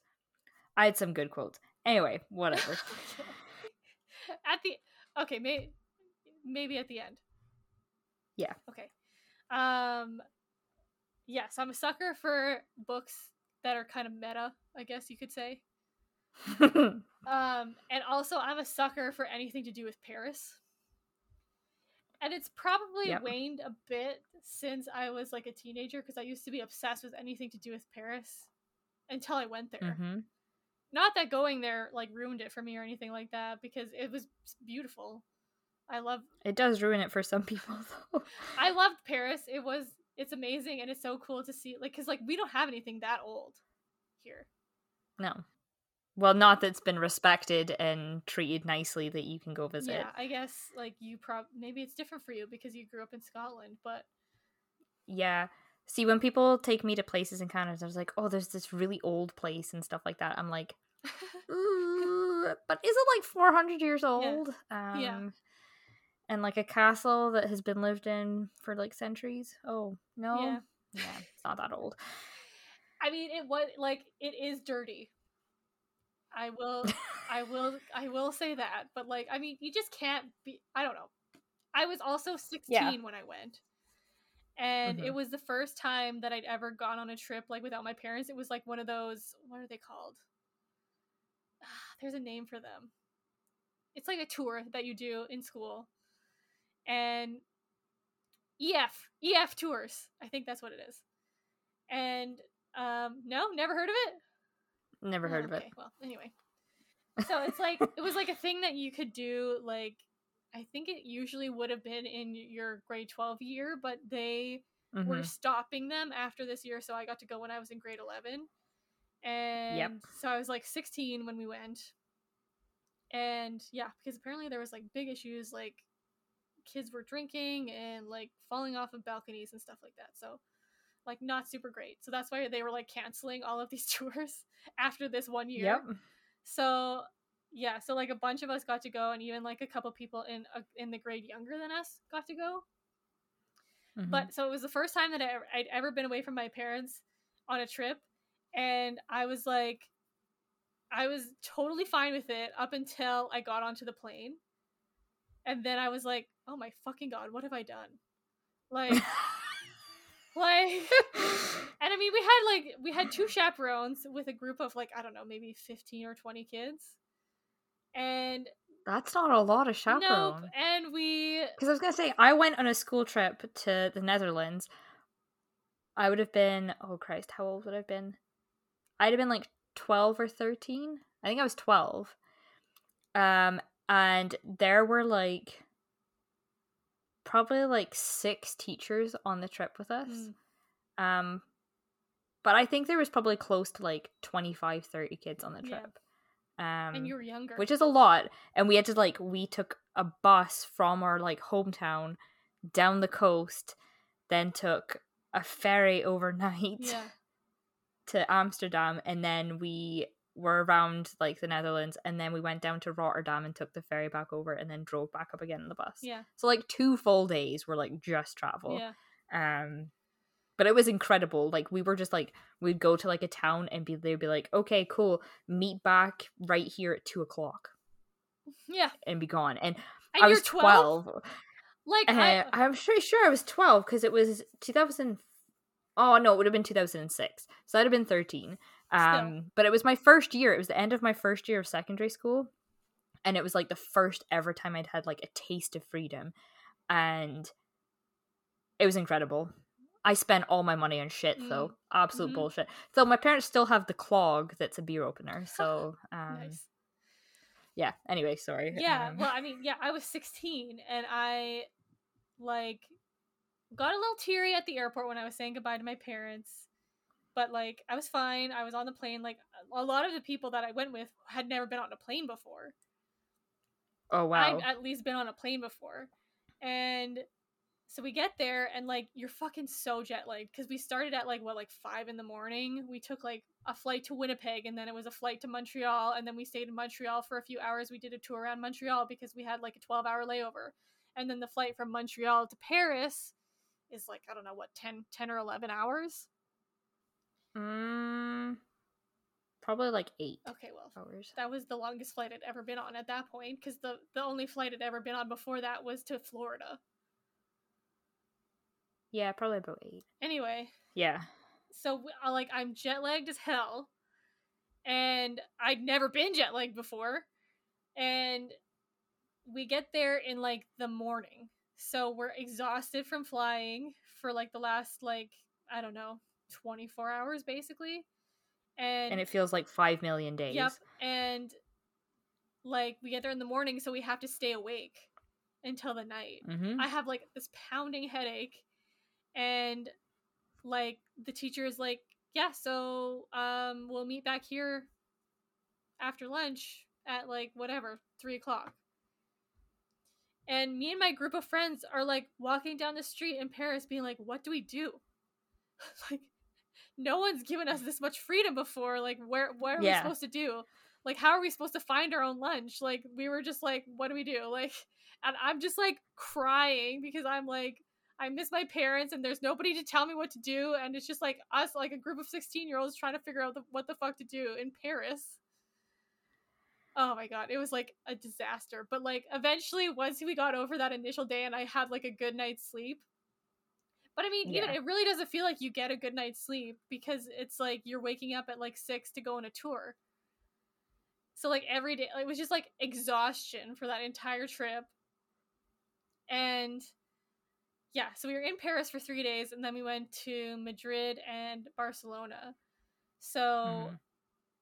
We yeah so i think i would like to go back to experience it as like an adult because i feel like i would Yeah. definitely be able to appreciate it a bit more and like hopefully i would be able to like plan my my own iti- itinerary a bit more hmm but Now that I've like flown multiple times, like across time zones and stuff to get back to the UK and things, um, I've become a lot, I think, better at understanding how jet lag works with me. yeah um and it's not great but um for like my school trip we only adjusted an hour because to go on to like mainland europe you Yeah. adjust for an hour Yeah. so it wasn't like a big deal for like my group to have like been changing up or anything like that um but we were a little bit more structured like they definitely like had like set things so out of all of the things you would have thought that they would have done with us like anne frank's house would have been like i would have thought high up on the list Yeah. but it is very small the museum um Hmm. But we went to the zoo in Amsterdam, which nothing against the zoo, it was a fine zoo. Um, and then we left Amsterdam. That was the only thing we did in Amsterdam. Um, Hmm. because it was like a stop off to the place that we were like stayed at. Because actually, the year that I went on this trip was the last year that they did that trip, and they had been doing it for decades Mhm. um, because this one teacher, it, it was like his trip that he organized, and he was retiring. Mm, So, and then after that, they did a Paris trip, mm. um, where they would go like do a couple things around Paris, but they also would go to like Disney, Euro Disney. Um, so yeah, I um so on our trip we were there for like what's seven days and we stayed in this like tiny little town on the coast and they had stayed in that hotel for years before so it was like also just like all following the traditions and stuff.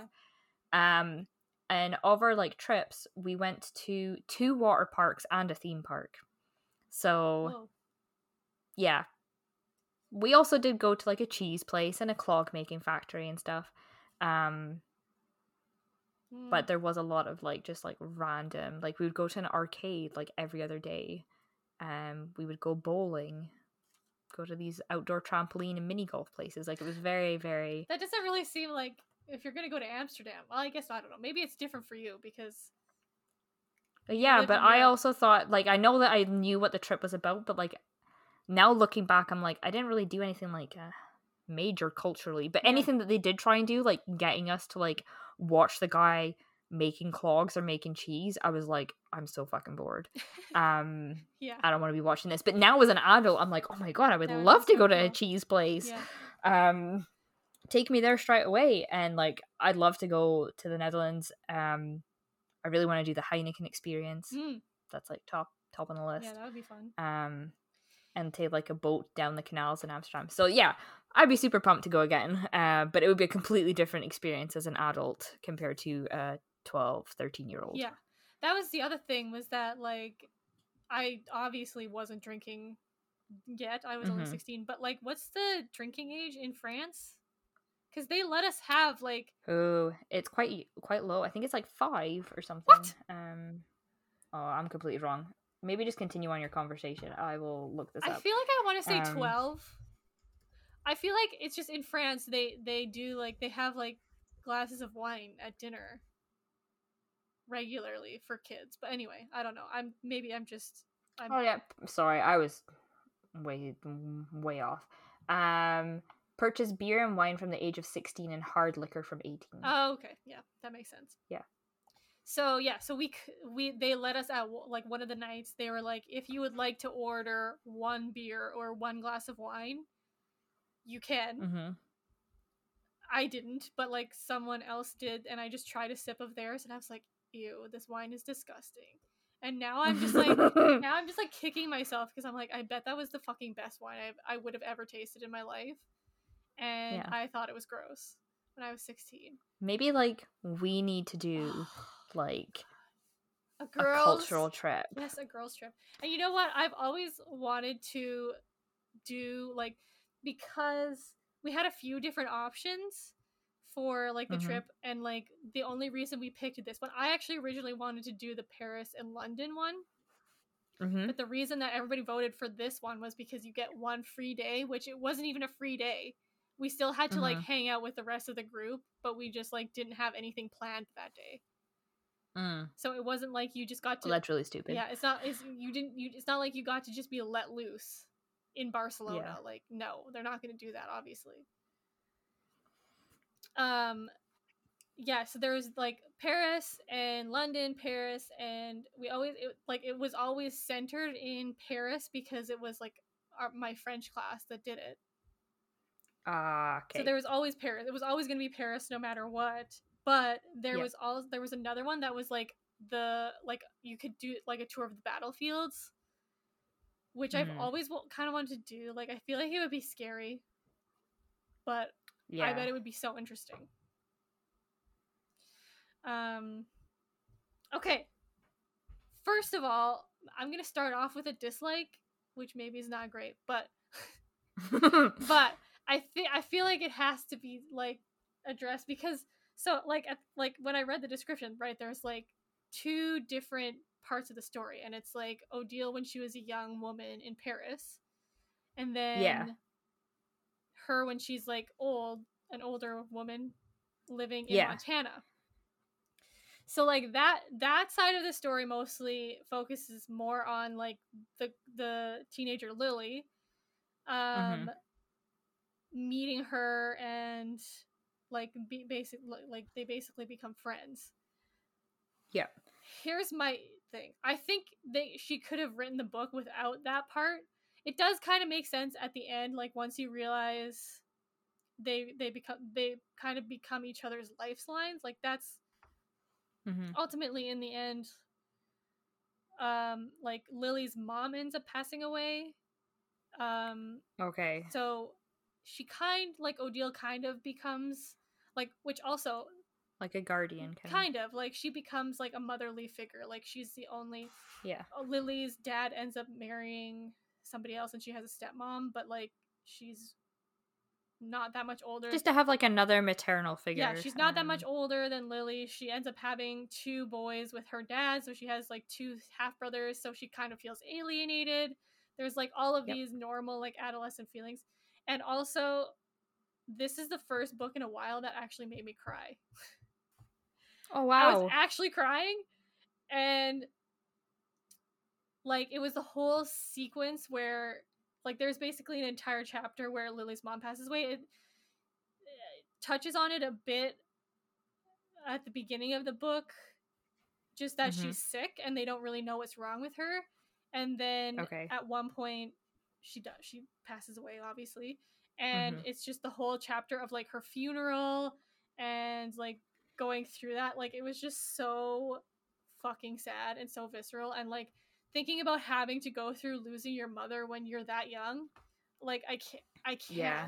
like i can't even imagine so props to the author for making me cry because that doesn't happen very often but like so so i did like that side of the story the lily side of the story and like the story that is like later on in time i think you could have definitely done the book without it and it still would have been a very impactful book um Maybe they could have split the book.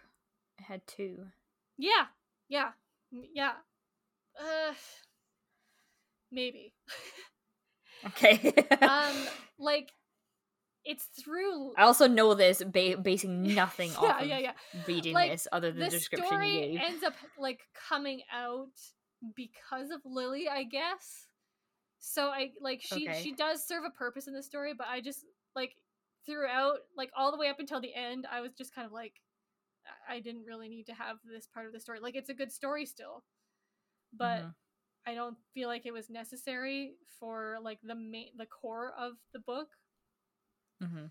Um, but you, you do kind of realize why she's there in the end. But I think it still could have been like a really impactful book without without the Lily storyline. Okay, jumping right in with a quote. um, so I didn't know this, but I guess there's an American library in Paris. Yeah, I, I, I guess so. I don't really know why. And apparently there's like an American hospital. Again, um why would you need that? But I guess it's a thing. Well, I know that like uh, I didn't know um about there being one in Paris, but um I know for a long time that um there was still like American troops stationed within Germany for like a really long time. Even like British troops stationed within Germany. Like my uncle was stationed there for a few years. like after the First World um, War? Or no, like my actual uncle like um was stationed there like in the 90s. Oh, oh, okay. Yeah, yeah, yeah. yeah. I see what So, um yeah so like there what there is still like an american base and Mm-hmm. stuff within there's like several i think still within they may have withdrawn now i don't really know but it's like not there as like a um i think it's more to do with like nato i think than Mhm. like else i don't really know why they were there but i'm pretty sure it has something to do with nato yeah. um but even there was like canadian forces there Yep. for a while too Mhm. um but it is I think fairly common in some regards that there's been like a lot of American troops stationed in random countries. Hmm. Um Well, yeah. Hmm. but um as for like the Paris Library, I I know that there's like often some like cuz like there's like a lot of English language speaking people in- within different countries, so I guess that they would just like Well, it does like describe like it does at the end of the book. She she writes like a bit of like an afterword, I guess, kind of mm-hmm. thing, just like explaining like where she got the idea for the book and uh and Mhm. stuff and like where the story comes from because obviously it's it's it's fiction but it's based off this real library and like there is some characters in the book that are real people Okay. um but it never really says like why there is a par- like a, an american library in paris it just says that there is one so i don't really know Let's see. Um, give me a very quick description. Oh, um, towards the end of the World War One, when the U.S. entered the conflict, hundreds of American libraries launched a library war scheme, a massive project to send books to troops fighting in Europe. Hmm. By the armistice, nearly a million and a half books had been sent across the Atlantic to soldiers. Originally known as the American Library Association Service for the American Expeditionary Force, during World War One, the American Library in Paris was formally incorporated under the laws of the state of Delaware in 1920 with a core collection of those wartime books. okay There's like a longer explanation than that, but like yeah they they the do talk a bit about that actually i probably just wasn't paying attention enough but anyway so interesting though. um so it starts off the book starts off with odile saying or she's she's interviewing for this position at the american library Mhm. and she's talking about the reason why she wants this position is because her aunt used to take her to the library. Mhm. and i'm just gonna um, read a bit of a description of her aunt because like this is just kind of, like the person that i want to be. Um, as a reader she was an omnivore devouring science math history plays and poetry. Her bookshelves ran over so her vanity table was uh, sorry, nope, that was the wrong inflection. Her bookshelves ran over, so her vanity table was a mixture of pink blush and Dorothy Parker, mascara and Montaigne. Her armoire held Horace and high heels, stockings and Steinbeck. Her love of books and her love for me imbued my being like the amber scent of Shalimar she dabbed behind our ears. Oh. Yeah, so like she's like just this really cool, like fashionable but still well-read person, and that's just like who who I want to be. I want to be the person who has really beautiful clothes in her closet that are like oh, there's there's also books in there. Um Yeah, really beautiful clothes in her closet and really beautiful books in her shelf. Yeah, exactly. Um, so I just really like that description of her aunt. Um, but also that just is like the way the book is written. It's Mhm. it feels like just a warm hug. Like it feels like it feels exactly how you want comforting. Yeah, exactly. It's really comforting. But it's a book about World War II. Mhm. So, like for me, I was like, "Oh, this is like such a nice, like refreshing, like calming, comforting book."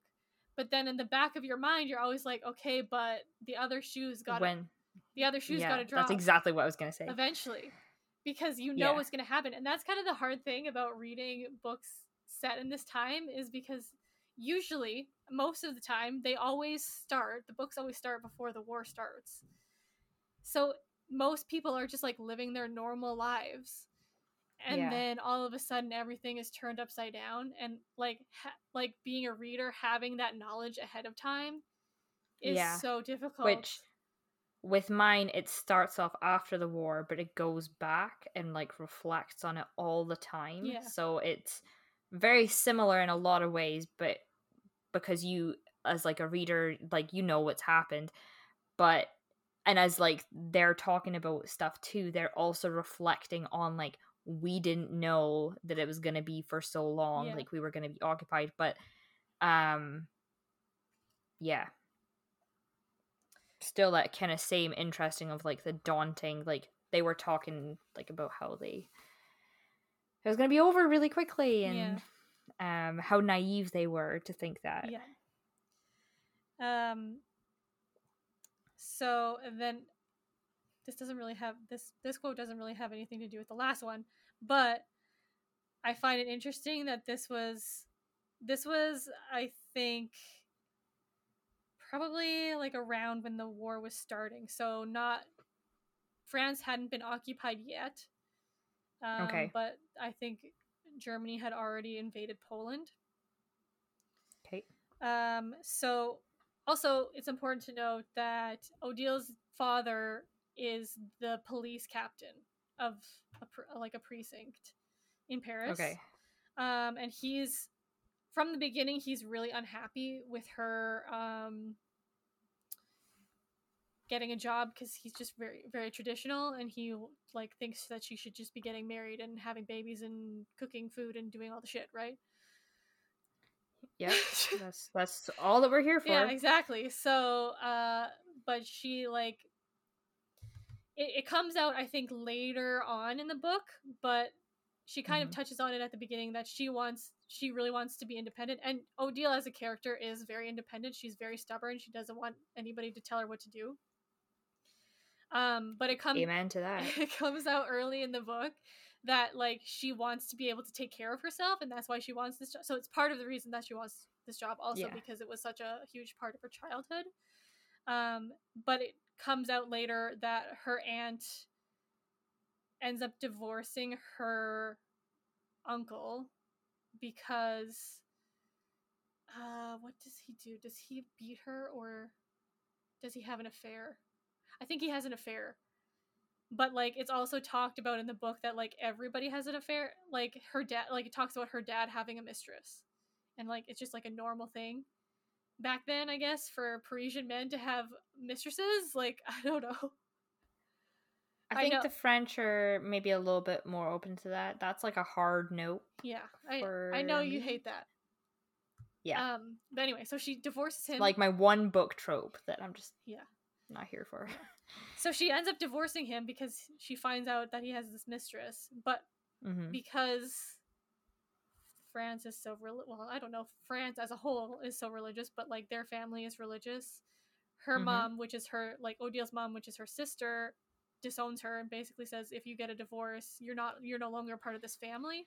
And so she basically becomes mm. destitute and the mom won't help her out. Like she doesn't know what happens to her aunt after a certain point because like she contact is completely cut off with her. So okay. because of that, she's like, I can I can never let that happen to myself. Like I need to be able to take care of myself if I don't have a husband. Yep. Understandable. Um so anyway, so her father is not happy with her having this job to begin with. And he's um like after the war breaks out and like stuff is happening, he's getting a bit worried about her going into work because as you said, the American library, like part of what they did was send books to the to troops, mm-hmm. and like that, like they were a part of the war effort in that way. Yeah. Um. So he's saying like I don't want you to go. She says I was needed at the library. I was happy there. I can't I can't rest, I told my father. Miss Reeder says books promote understanding, which is important now more than ever. And I just think that's such an interesting take on the the war because I'm sure people looking in from France, like looking at what was happening in Germany, they probably thought it was just as crazy as we think it is. Like, I don't know. I don't know what a, what would be a good example, but like, mm. maybe how Anyway, the point is, they probably think that everybody there is acting crazy. It's such a positive take, I guess, what I'm trying to say is like to think like we need to be promoting reading now more than ever because we need to start opening our mind and like getting different perspectives. And I think we've talked. Yeah, it's definitely a lot like forward thinking. Yeah, um, I think we've talked about it before on other ep- on other episodes about how like we have the opportunity now and there's so many more books now from perspectives that are different than ours yeah from people of color like like gender like all of like lgbtq people like mm-hmm. there's so many of these different like of these books now that are allowed to be published that we can now we can read from other perspectives yeah and it's so important to have a bit more empathy towards people and to really understand that everybody everybody is living maybe not similar lives but everybody has their own unique life just as just as much as you do. And Yeah. it makes them just like just as much of a person as you are. Um so i just think that that was a really cool way to think of books in that time because I guess sometimes it feels like books are thought of as like some frivolous like it's a treat for yourself, right?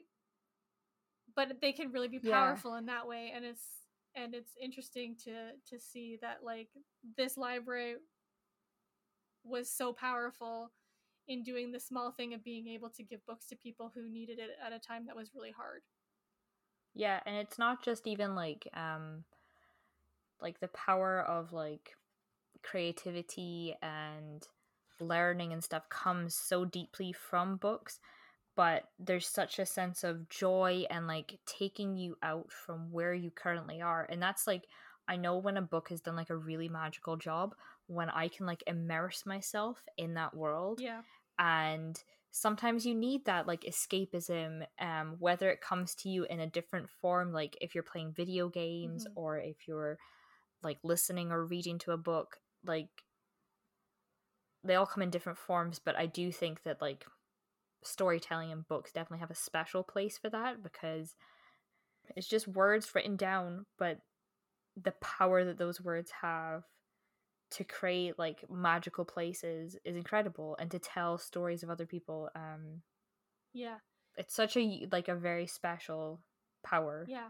And I think it's so important to be able to go somewhere else sometimes. hmm Like when your own head is getting messy and Yeah. like when there's a lot of stuff going on in the world like like we've ba- basically been living in one long world event for like 2 years straight. So being Yeah. able to have and there's been so sorry No. there's been so many other things happening at the same time yeah. like to think that even at the beginning of 2020 we had the australian fires Mhm. and like the fires in the amazon and we were like holy shit this year's off to a crazy start yeah. and then And there was the pandemic blew up like and obviously like within like china and stuff it blew up way earlier in 2020 than it did in other parts of the country and for here like it didn't really affect us to- until towards like the end like not affecting like affected us by like march but like we didn't really see like a lot of like the deaths and things happen until quite a bit later on i think Yeah. um and i'm not saying this to like make light of it at all but then during like june of 2020 there was um it wasn't like the start of black lives matter but there was a huge um Mhm. amount of protests Yeah. and things that were happening that were like needed to be happening um and then you find out about the residential schools Mm. like all of these unmasked graves Yeah. then you go around to winter where there's like an upsurge of cases um and then it was like we had this glimmer of hope people were starting to get vaccinations and all that kind of things and then there's all these different variants start coming into play um and then now there's like conflict happening in ukraine and i know i've missed out many of the things that have happened over those two years but i think we've lived through this like incredible two years Mhm. where there has been so much things and it's been so emotionally glaring within people Yeah. um like just out there in the media um yeah and it's been an emotional turbulent time Ugh. and to have that like especially because we're not able to travel right now well, Mhm. I think now it's starting to open up a bit more, but like being able to being able to go to Paris in this book is just like Yeah. such a, it's such a treat, I think. And like yeah, I think that's why I love to read so much is that it lets you see the world through somebody else's eyes and it lets you see Mhm. see the world differently. Each each book that I've read has given me a different perspective, and I think that that's really important. And it's really important, especially in times where there's a power that you maybe feel is greater than yourself that's trying to get you to see things only one way. And I think that Yeah. that's what she's she's saying is that it's really important for for people to be reading and, and seeing things from Mhm. other perspectives. So I I just really Yeah. liked that quote. Um moving right along. So this is the first World War II book that I've read. I think I, th- I feel like I'm pretty confident in saying that where they kind of touch upon the older generation having already been through a terrible once in a lifetime war and then it's happening again. Mhm. Yeah. Um Like how traumatized like to go through that experience I twice. can't Um I can't imagine.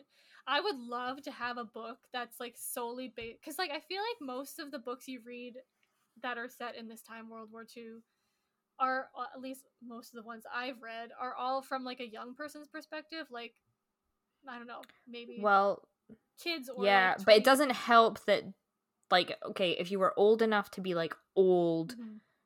during the First World War and the Second World War, you're fairly old. Um but they lost like an entire generation Yeah, of men at least.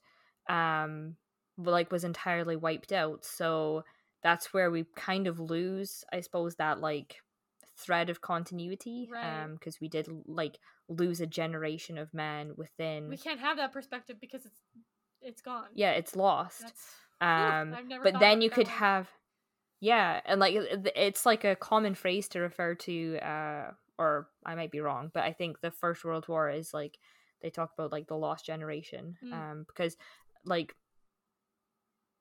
yeah just like a, a group of men within a certain age range were just like gone. almost wiped out Yeah. um which is when you hear of like certain other books and stuff and if there's a like somebody within that age range they either survived and have trauma hmm or they were there was something that as to why they weren't called up or they Yeah. like couldn't serve Yeah. um but you think if you were in your 20s during the first world war you're in your. 40s by the second Yeah. um that's still a significant amount of time and you're not really at the like prime age to be like fighting Yeah. um but if you were in your 60s and you're now in your 80s like there's still a very good chance you're alive you wouldn't have served in either one of them But, you but still you're still watching it happen. you'd still be there and still watching it happen and still watching like outside of your window being blown to pieces Mhm. like um Yeah, and that's kind of what I mean. It would be interesting to have a book from like that perspective, like an older person Mm-hmm. who saw the first world World War and then has to go through the second. yeah And like Odile's parents, I think her mom was a nurse and her dad was a soldier, mhm. and like he's he's a policeman now. And it touches a bit because they're like talking about how oh like this Hitler guy is getting a little crazy yeah as it always does at the beginning of all of these books. Um, so it's like, and they kind of talk about how like it would be horrible to go through what they, and they talk about.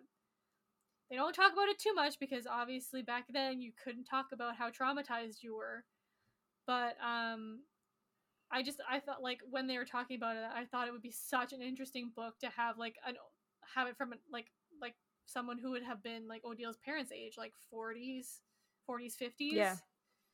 and for them to like describe their experience going through the first world war and then like having to go through Mhm. it again essentially yeah um and actually well would be like interesting like i know it's probably very difficult to like get pictures that like but um to see how the landscape like physically changed because if things were being bombed so hard you're never going to get it back to like the way it looked before. Mhm, be really interesting to see actually like and i know that this is like something but like with like google maps Yeah. like now you can see how like land changes over time it would have been really fascinating to like see how the like the like i think it's topography Yeah. has changed throughout time from like the devastation that was done like, this kind of sounds a little bit like macabre but um it would just be interesting to see Yeah. like how it did like physically change the environment Yeah, for sure.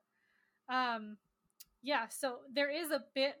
Um, they go a bit more into it with uh, one of Odile's co-workers at the library. He, his name is Boris, and he's actually based on a real person.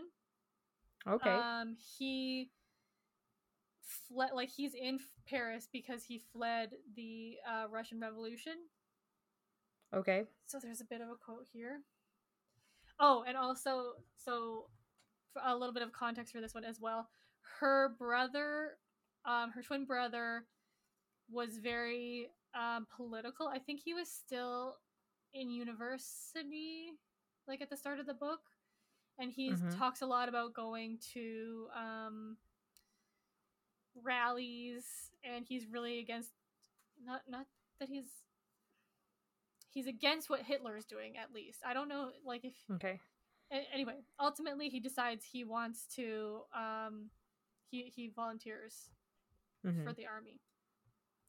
So I think that's what he's um kind of talking about and what like what they're kind of touching on here is how a lot of young men at the time, like you were saying at the beginning, they were glorifying the war. Mm-hmm. Okay. Um so this is Boris talking. I was in cadet training when the Russian Revolution broke out. Some of us were barely 15 years old, but we sneaked away to join the army. 15. He explained that he and his comrades thought that shooting a strawberry to smithereens at 10 paces made them men, and that when he and his best friend planned to steal away, their biggest concern was which uniform would make them appear more dashing. We wondered if we should go on foot or take a horse, go hungry or raid the pantry and risk waking the surly cook. It was easy to enlist, he concluded. Like most children, we could envision no more than a week ahead. That was the way Remy had left home, eager for an adventure, anxious to prove to Papa that he was a man. My captain wasn't much older than me. He ordered us to shoot to kill, but it's hard to kill your fellow countrymen, Boris swallowed. Hard to kill anyone.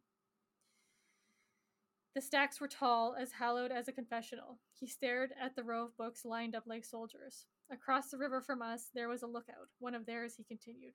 A fellow Russian. The enemy. I pulled the trigger and grazed his earlobe. His earlobe? Boris shrugged. I was a decent shot. I didn't want to kill the chap, merely warn him away. You did the you did the right thing. He took another book and ran his hand over the cover somberly. Later, my regiment came face to face with his, and that soldier killed my best friend. So I think that's just um I, I, I don't think you get to see that a lot in World War II books, like people describing how, and people know, everyone knows Yeah. at that time how horrible war is, but yet still it's glorified in in the propaganda to get people to enlist because they obviously need bodies, They need the bodies, yeah. but like It's your duty for your country. yeah, and like all of these super young guys are lying about how old they are in order to get into the army and then see like ha- like seeing these horrible things if they survive and getting to the end of it and like having such horrible trauma that like they can't they can't deal but like like I just thought the best part was when he was like we thought that being able to shoot a strawberry made us men but Yeah. like then when you get to the point where you're actually on the battlefield and you're trying to kill people who are from like in this case because it was the revolution they were killing people that they're that were their countrymen Yeah. it's a completely different thing So- and you never you're never prepared for that that kind of reminds me a little bit on one of the episodes. I'm pretty sure it's Band of Brothers, and um, like obviously they've landed in occupied France, and they're traveling through um a town at this point. So it's a group of American soldiers, and they're on the outskirts of town, and one of the guys like starts like yipping about these like German soldiers who were on the side, and the guy's like, Mm. "Where are you from?" And he's like, "Oh my god, you're American." And he's like, "Well, I'm a German citizen, but I lived in America." And he grew up, he was born in America, and he lived. And I think this it probably wasn't entirely accurate, but they put it in just to like Mhm. humanize both Mhm, sides. mhm. So the guy who has been captured, so he's a prisoner of war, is sitting on the side of the road in a German uniform, but he was born, and grew up in the States. Yeah. Uh, maybe he wasn't born, but he definitely like grew up in the States. And turns out he like lived around the corner from this guy because he's like, "Oh, where are you from?" And like they were both from, I'll just say Brooklyn, Mhm. um but like they both lived in the same place um and he's like what are you doing here and he's like oh well um i answered the call to fight for my country Yeah. um and then they like share a smoke and whatnot and then um to. the guy start the american soldier continues along the path and somebody comes along and executes them all Mm. Yeah, I remember that part. um yeah and like i don't remember the exact ins and outs but that's like the basis of it where hmm these are like um and th- that's something that's really highlighted in the film um Joyeux Noël Hmm. where they all like um it's based in the uh, first world war where both sides come in um and it's to do with the like football match that was played and they sang christmas carols and played football on no man's land because both sides came out with their trenches and um, they were reprimanded severely afterwards um, for their actions, but they were like sharing chocolate, showing pictures of their family. Like they were regular people. Yeah.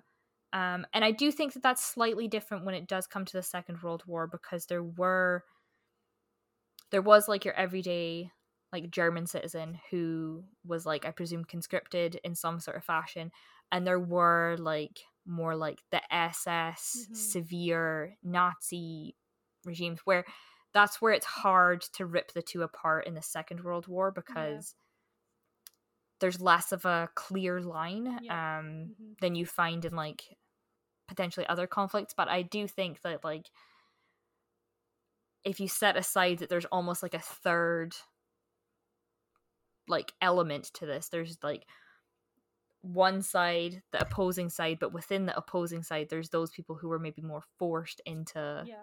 Fighting for their country rather than fighting for the ideals Mhm. of this very hateful person Yeah. Um. it's very complicated though Yeah. yeah. Definitely. You said that. You could say that again. Um. da, da, da, where was I? Oh, yeah.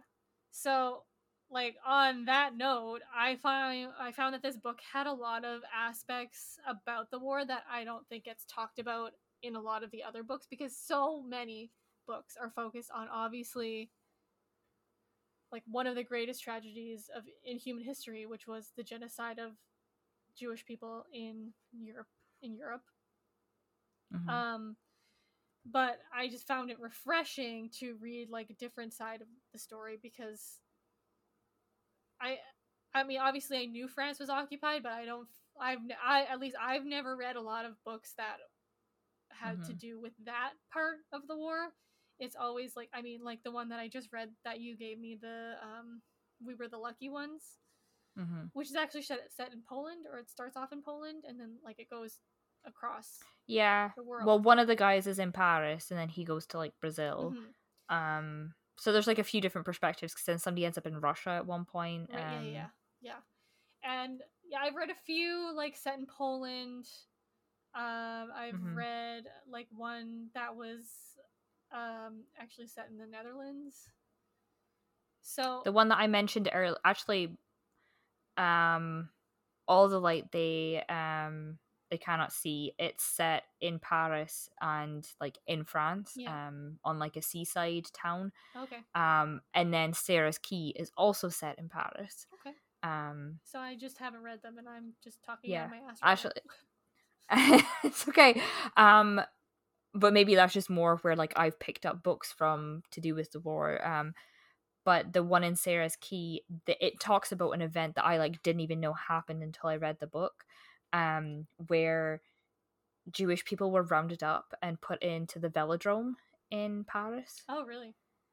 Yeah, and like way more people were rounded up and put in there and they were there for days Mm. before they were then put onto uh, put onto trains and taken out to camps Mm. and that effort was done by the police force in paris uh, to my understanding um that was what was done So I didn't read about that, but like that Mhm. that was one of it was like and because that's kind of like one of the biggest plot points in the book, so kind of spoiler spoiler alert, but I mean yeah, anyway. Apparently people knew about this beforehand. This is a real thing that happened. so I guess it's not a spoiler. yeah But um yeah, so I, I didn't know and I guess I should have assumed that like there was Jewish people being rounded up the same as it would have been in Germany because technically it Mhm. was governed by Germany at the time. yeah Um and that's why they they talk about it in here too where you had to go um sorry in my book you had to um at one point they touch upon you had to go and like to the the main office and register yourself. Um and there was one guy who he was there like w- with his like he was a valet to like some lord and then he didn't leave with the lord because he was like i've just unloaded shit tons of wine in that house i'm going there and i'm gonna get fucking shit faced forever. I'm gonna become a drunk. So he like goes to become a drunk and then they realize like i need to provide documentation that i'm here and who i am.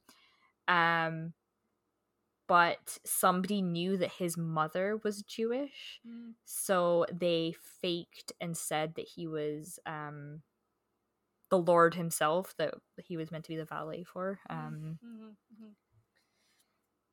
Yeah, so I, there was a lot of stuff in this book that like I feel like okay, maybe it after listening to you talk, maybe it is talked about in a lot of uh more well i that that's the only thing that's the only time i'd ever heard of what happened like like because the other all the light we cannot see has like nothing i want to say not nothing to do with occupation. It has to do with like being in paris but it's n- that being occupied is not like the Part of the main part of the story whereas like sarah's key has to do with them being rounded up Mm. um that's like a key point in the story Yeah. Yeah, well, I guess also like Odile and her family aren't Jewish. It's it's not Mhm. it's not from that perspective at all, which a lot of them are. And Mhm. um yeah, so um so and I I'd heard it like so you mentioned in your book that there was um, one of the main characters was like um involved with a German soldier and it talks a lot of this in this book about how Parisian women who were sleeping with German soldiers were basically just as bad. They were Mhm. traitors essentially, yeah but they would like oftentimes they they would be like using them for food and like to get extra It- ra- rations to get extra like to get more money like whatever it is. They were they were it was like it was almost my like a book s- also talks about that. There are people who have written letters within it who say like these people were doing it and they were um just doing it so that they could like get nice stockings and they could get like more money and stuff like that. Mhm. um and there is a few tales where like somebody because they were sleeping with somebody else they ratted other people out. Yeah so there were like sides of the story where like it the people who were sleeping with german soldiers like they definitely weren't the like the best people but then it said that there was other families who or other like women who would go in and go to these parties that the Germans would host and sleep with some of them but they would take so much food that they would Mhm. get to eat while they were there but then they would get to take food home with them so they were then feeding their families from the food that they were getting from these parties and yeah um even just getting other f- food and stuff like that so Mhm. I can I there's definitely like two sides to that. There were people who were doing it f- as like a it was survival like like a survival, like a means to an end kind of thing, Some- and there were other people, right. who were doing it Yeah. more Mhm. to like just to gain status, I suppose, like, status, like, um, or- or to get forward in the world. Like, I don't really know. or continue their way of life Yeah, because there were so many people who are rat like ev- like there was rations everywhere. I well, not everywhere maybe, but like in a lot of the places in Europe.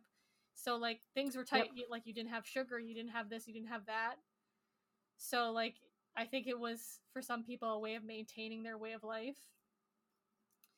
Um, there is a fucking horrifying scene at the end of the book where they're describing so it's after I'm not sure if D-Day happened before France, like before the Germans left France. Not sure. Anyway, point is, um, no, they were still in France, and then they were like pushed. Yeah. Out. It was because of the landing that they then like Yeah. pushed the German occupation out. Yeah. Um, because they slowly had to take like parts of the country, and then they moved up to like Belgium and Right. the Netherlands and like push. Yeah. Right, right, right. So they're basically the the German soldiers are on their way out, and then all of these women that were having relationships with German soldiers were left. And there's a scene. Ooh, it's it's really hard to read, and especially in a book that I felt like was so comforting to read. It was very jarring. But there's a scene like they've like torn this woman's clothes off. She has a baby that I'm assuming is a German soldiers and they're like like holding the baby like by a foot and she's like screaming and crying like trying to get them to stop hurting the ugh, like it was really really hard to read and like the, the scene cuts away so like it's like um odile and her friend i think are walking down the street and they see this happening and they basically just keep going and they don't stop and They touch on this in Band of Brothers too.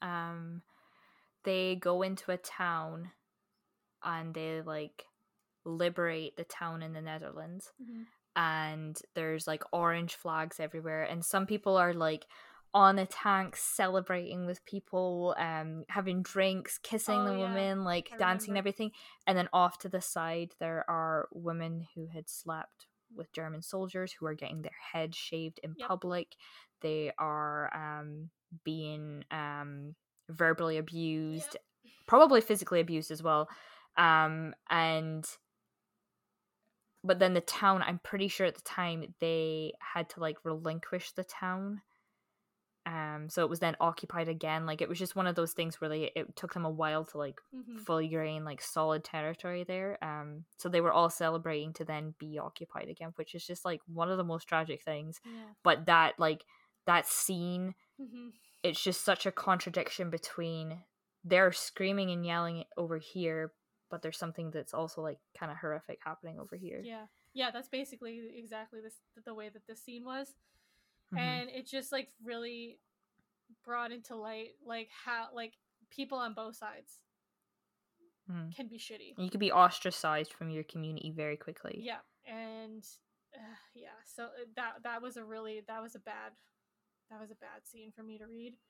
Um, and then there's what we were talking about the French police officers arresting Jewish people, which I feel like there was a lot of them that didn't want to do it, but they also needed a job. They needed money, what little money Yeah. that they could get to support their families. Um, and so there, I don't know if you've ever heard this term, but crow letter. Have you heard of this? no Okay, so I'd never heard one before. Let me see if I can try to find one. Basically, there was um, like French, like Parisian citizens writing letters in to rat out their Jewish neighbors. And it's just like I like I can't imagine doing that. Like yeah and it's just it's really it's scary to think that like there was people like that who had nothing to gain like you Mhm. can almost kind of understand well you can't but the soldiers and stuff were conscripted and that's like they had orders to do what they were doing but these Yes. people of their own volition were and they they knew at that point they knew what was happening to these people. Maybe they didn't know exactly, but they knew that they people were disappearing and never coming back. And it's like Mhm. you would be fine doing that to another human being. Like So this is where like an element in Sarah's key comes into play where like other families could then like get nicer apartments. Yep. That happened too. Um sorry. They Yeah. they, they stand out pretty I maybe will spoil the plot for you for that one, but I'm not going to do it on air because Okay. Afterwards you can tell Yeah. me after. Okay, so here's one. Uh oh. Mm. Okay, so it wasn't necessarily also just Jewish people. They were also like ratting out people in the resistance and stuff like that. hmm Uh, this isn't a good one. Um, so Paris, 9th of May, 1942. Monsieur l'Inspecteur.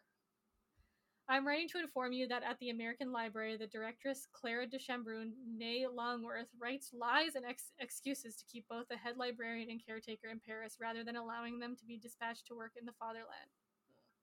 Boris Netchaeff works visits the home of Jewish readers. Each evening, he carries away several batches of books. It wouldn't surprise me if he were smuggling obscene books to people. He has no morals and refuses to keep the library's collection pure. He says he took French nationality, but I have my doubts. Do your job, rid Paris of these foreign degenerates. Ah, and like, so yeah, it wasn't even necessarily just Jewish people. It was just like anyone who was like trying to help. And at the library, they were still continuing to um, give books to Jewish readers, even when they weren't like allowed to leave their houses. hmm Um, so there's another one. Monsieur le Inspector, I'm writing to inform you that the American Library houses more enemy aliens than an internment camp. To start with, there's the Arriviste American, Clara de Chambrun. She spends more time at the library than she does at home, like a good wife should. She devotes her days to soliciting funds from fancy socialite friends in order to sustain the library. I doubt she declares this revenue. She does not like Germans, or Huns as she calls them, and flouts the regulations. Just because she's a countess doesn't mean that she needn't follow the rules. I believe she smuggles books to Jewish readers. Who knows what else she is up to? She is very evasive. Pay a visit and see for yourself. You'll think she's you'll see she thinks she's above the law. And a lot of there's more, but like a lot of the crow letters that she puts in here are tr- like real. So, and this again, people were terrified too. Mhm. So, I can understand that some people were just like, what can I do right now to potentially secure myself? Yeah. Um, but not really thinking about the fact that it's other human lives that you're playing with. Yeah. Um, you're not just like playing a game. This you were actually like endangering other people. Um, But I think it's so like I obviously can't can't say I've never been in a like a life or death situation like that, but like you there's no way it's self-preservation. Your self-preservation kicks in and you you can't possibly have empathy. You can't think of anybody else because you're just trying to survive. survive. Yeah. And I'm not saying that that's an excuse, but also I'm just wondering Ugh, I don't I want to say what I want to say because it comes comes in later with another quote that I really love, so I don't want to ruin it. But um Okay. yeah, so I just I didn't know about those and that is really heartbreaking to think that like I don't think that anybody was gaining anything from those crow letters. They were just doing it simply I don't even know. I don't I don't know what possibly Yeah. could motivate you to do that other than the fact that maybe you have annoying neighbors and you want to get like I don't know. Um yeah. So yeah, I talked a little bit about how I felt like it was really comforting, but it's always really stressful to read a World War II book because you always know what's coming. Okay, so also so this is what I was talking about with your book, how you're saying the Mhm. character is perfect and she Yeah. can't really do any wrong. I love that in this book, Odile is like basically the most imperfect character. Like she and she does things that you're like, girl, like Yeah. and just be it's because she's so stubborn and because she she always thinks that she knows mm, the right way or it's just that she gets in her own mindset and she just can't get out of it and it takes a long time for her to get out of it and she sometimes does like there are some times where she makes mistakes and then she realizes that she's made a mistake and she rectifies it See, and that's where like Juliet, she like says that about, oh, I'm just very stubborn and stuff like that, but she also says some really obnoxious shit. So I just like wasn't really here for that. Um but like overall, not a bad person, but like she definitely leads somebody on at one point and like yeah, there's just a few other things. I'm just like, girl, yeah you got problems. Um Yeah, so like I just really liked that she makes a lot of mistakes and like a really like the biggest one is like towards the end of the book. I don't want to spoil it. Um but and that's like basically it's ultimately why she ends up moving to Montana. Um okay. but she she makes all these mistakes. There's a lot of big mistakes that she makes and there's a lot of smaller mistakes that she makes. And the whole book is basically her trying to like reconcile that and Okay. live with the consequences of her actions. And I just Yep. I thought that, that was so interesting because so many book characters are written in such a way that so that it propels the char- like it propels the story forward and the character is like the epitome of good or the epitome of perfect like there's nothing they, they can do that's wrong everything they do is right Yeah. Um, so i just really like that like the story is propelled by her making mistakes and then living with the consequences i thought that that was just a really interesting way of writing it Mm-hmm. um, so I think that's why Lily connects so much with um, Odile is because they're definitely mirrors of each other. Mhm. And that's why I kind of thought maybe that the Lily storyline was in it was because they're basically the same person and like Odile has that life experience of being stubborn and pig-headed and now she Mhm. has to like like guide because she has kind of a motherly role for Lily, she has to like guide her through life and she's just like like don't make the same mistakes that I did. Obviously, Yeah. it's a completely different world, but like she's like this like this is what happens when you are stubborn. This is what happens Yeah. when you can't listen to anybody else's perspective. Mhm. Um so yeah, I, I did like that part about the Lily storyline. Uh also it mentions Saskatchewan and you know how much I love that. Um, Yep. So some shit goes down, and um, she meets this guy. This is how she moves to Montana. She meets an American soldier uh, when she she's volunteering at one of the hospitals, and they get to talking, and he's like telling her about where he lives in Montana, and she's like, "Tell me about it," and he's like, "Oh, it's the most beautiful place you'll ever see," and Mhm. she like has a little comment in her head where she's like, "Oh yeah, like the all the soldiers from Kentucky and Saskatchewan always say how beautiful it is there." And I'm like, "What? I love that."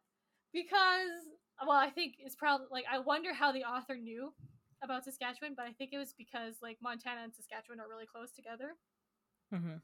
and the author actually grew up in Montana, it says. So I was kind of wondering Okay. if the book is like autobiographical in any way, but I don't think it is. I think she just she the author actually worked at the American Library in Paris. Um, Okay. So she just that's how she knew about it. So she wrote this like fictional version of the story. Um, anyway, I just thought that that was really cool, and she says how beautiful it is, which I agree. It is very beautiful.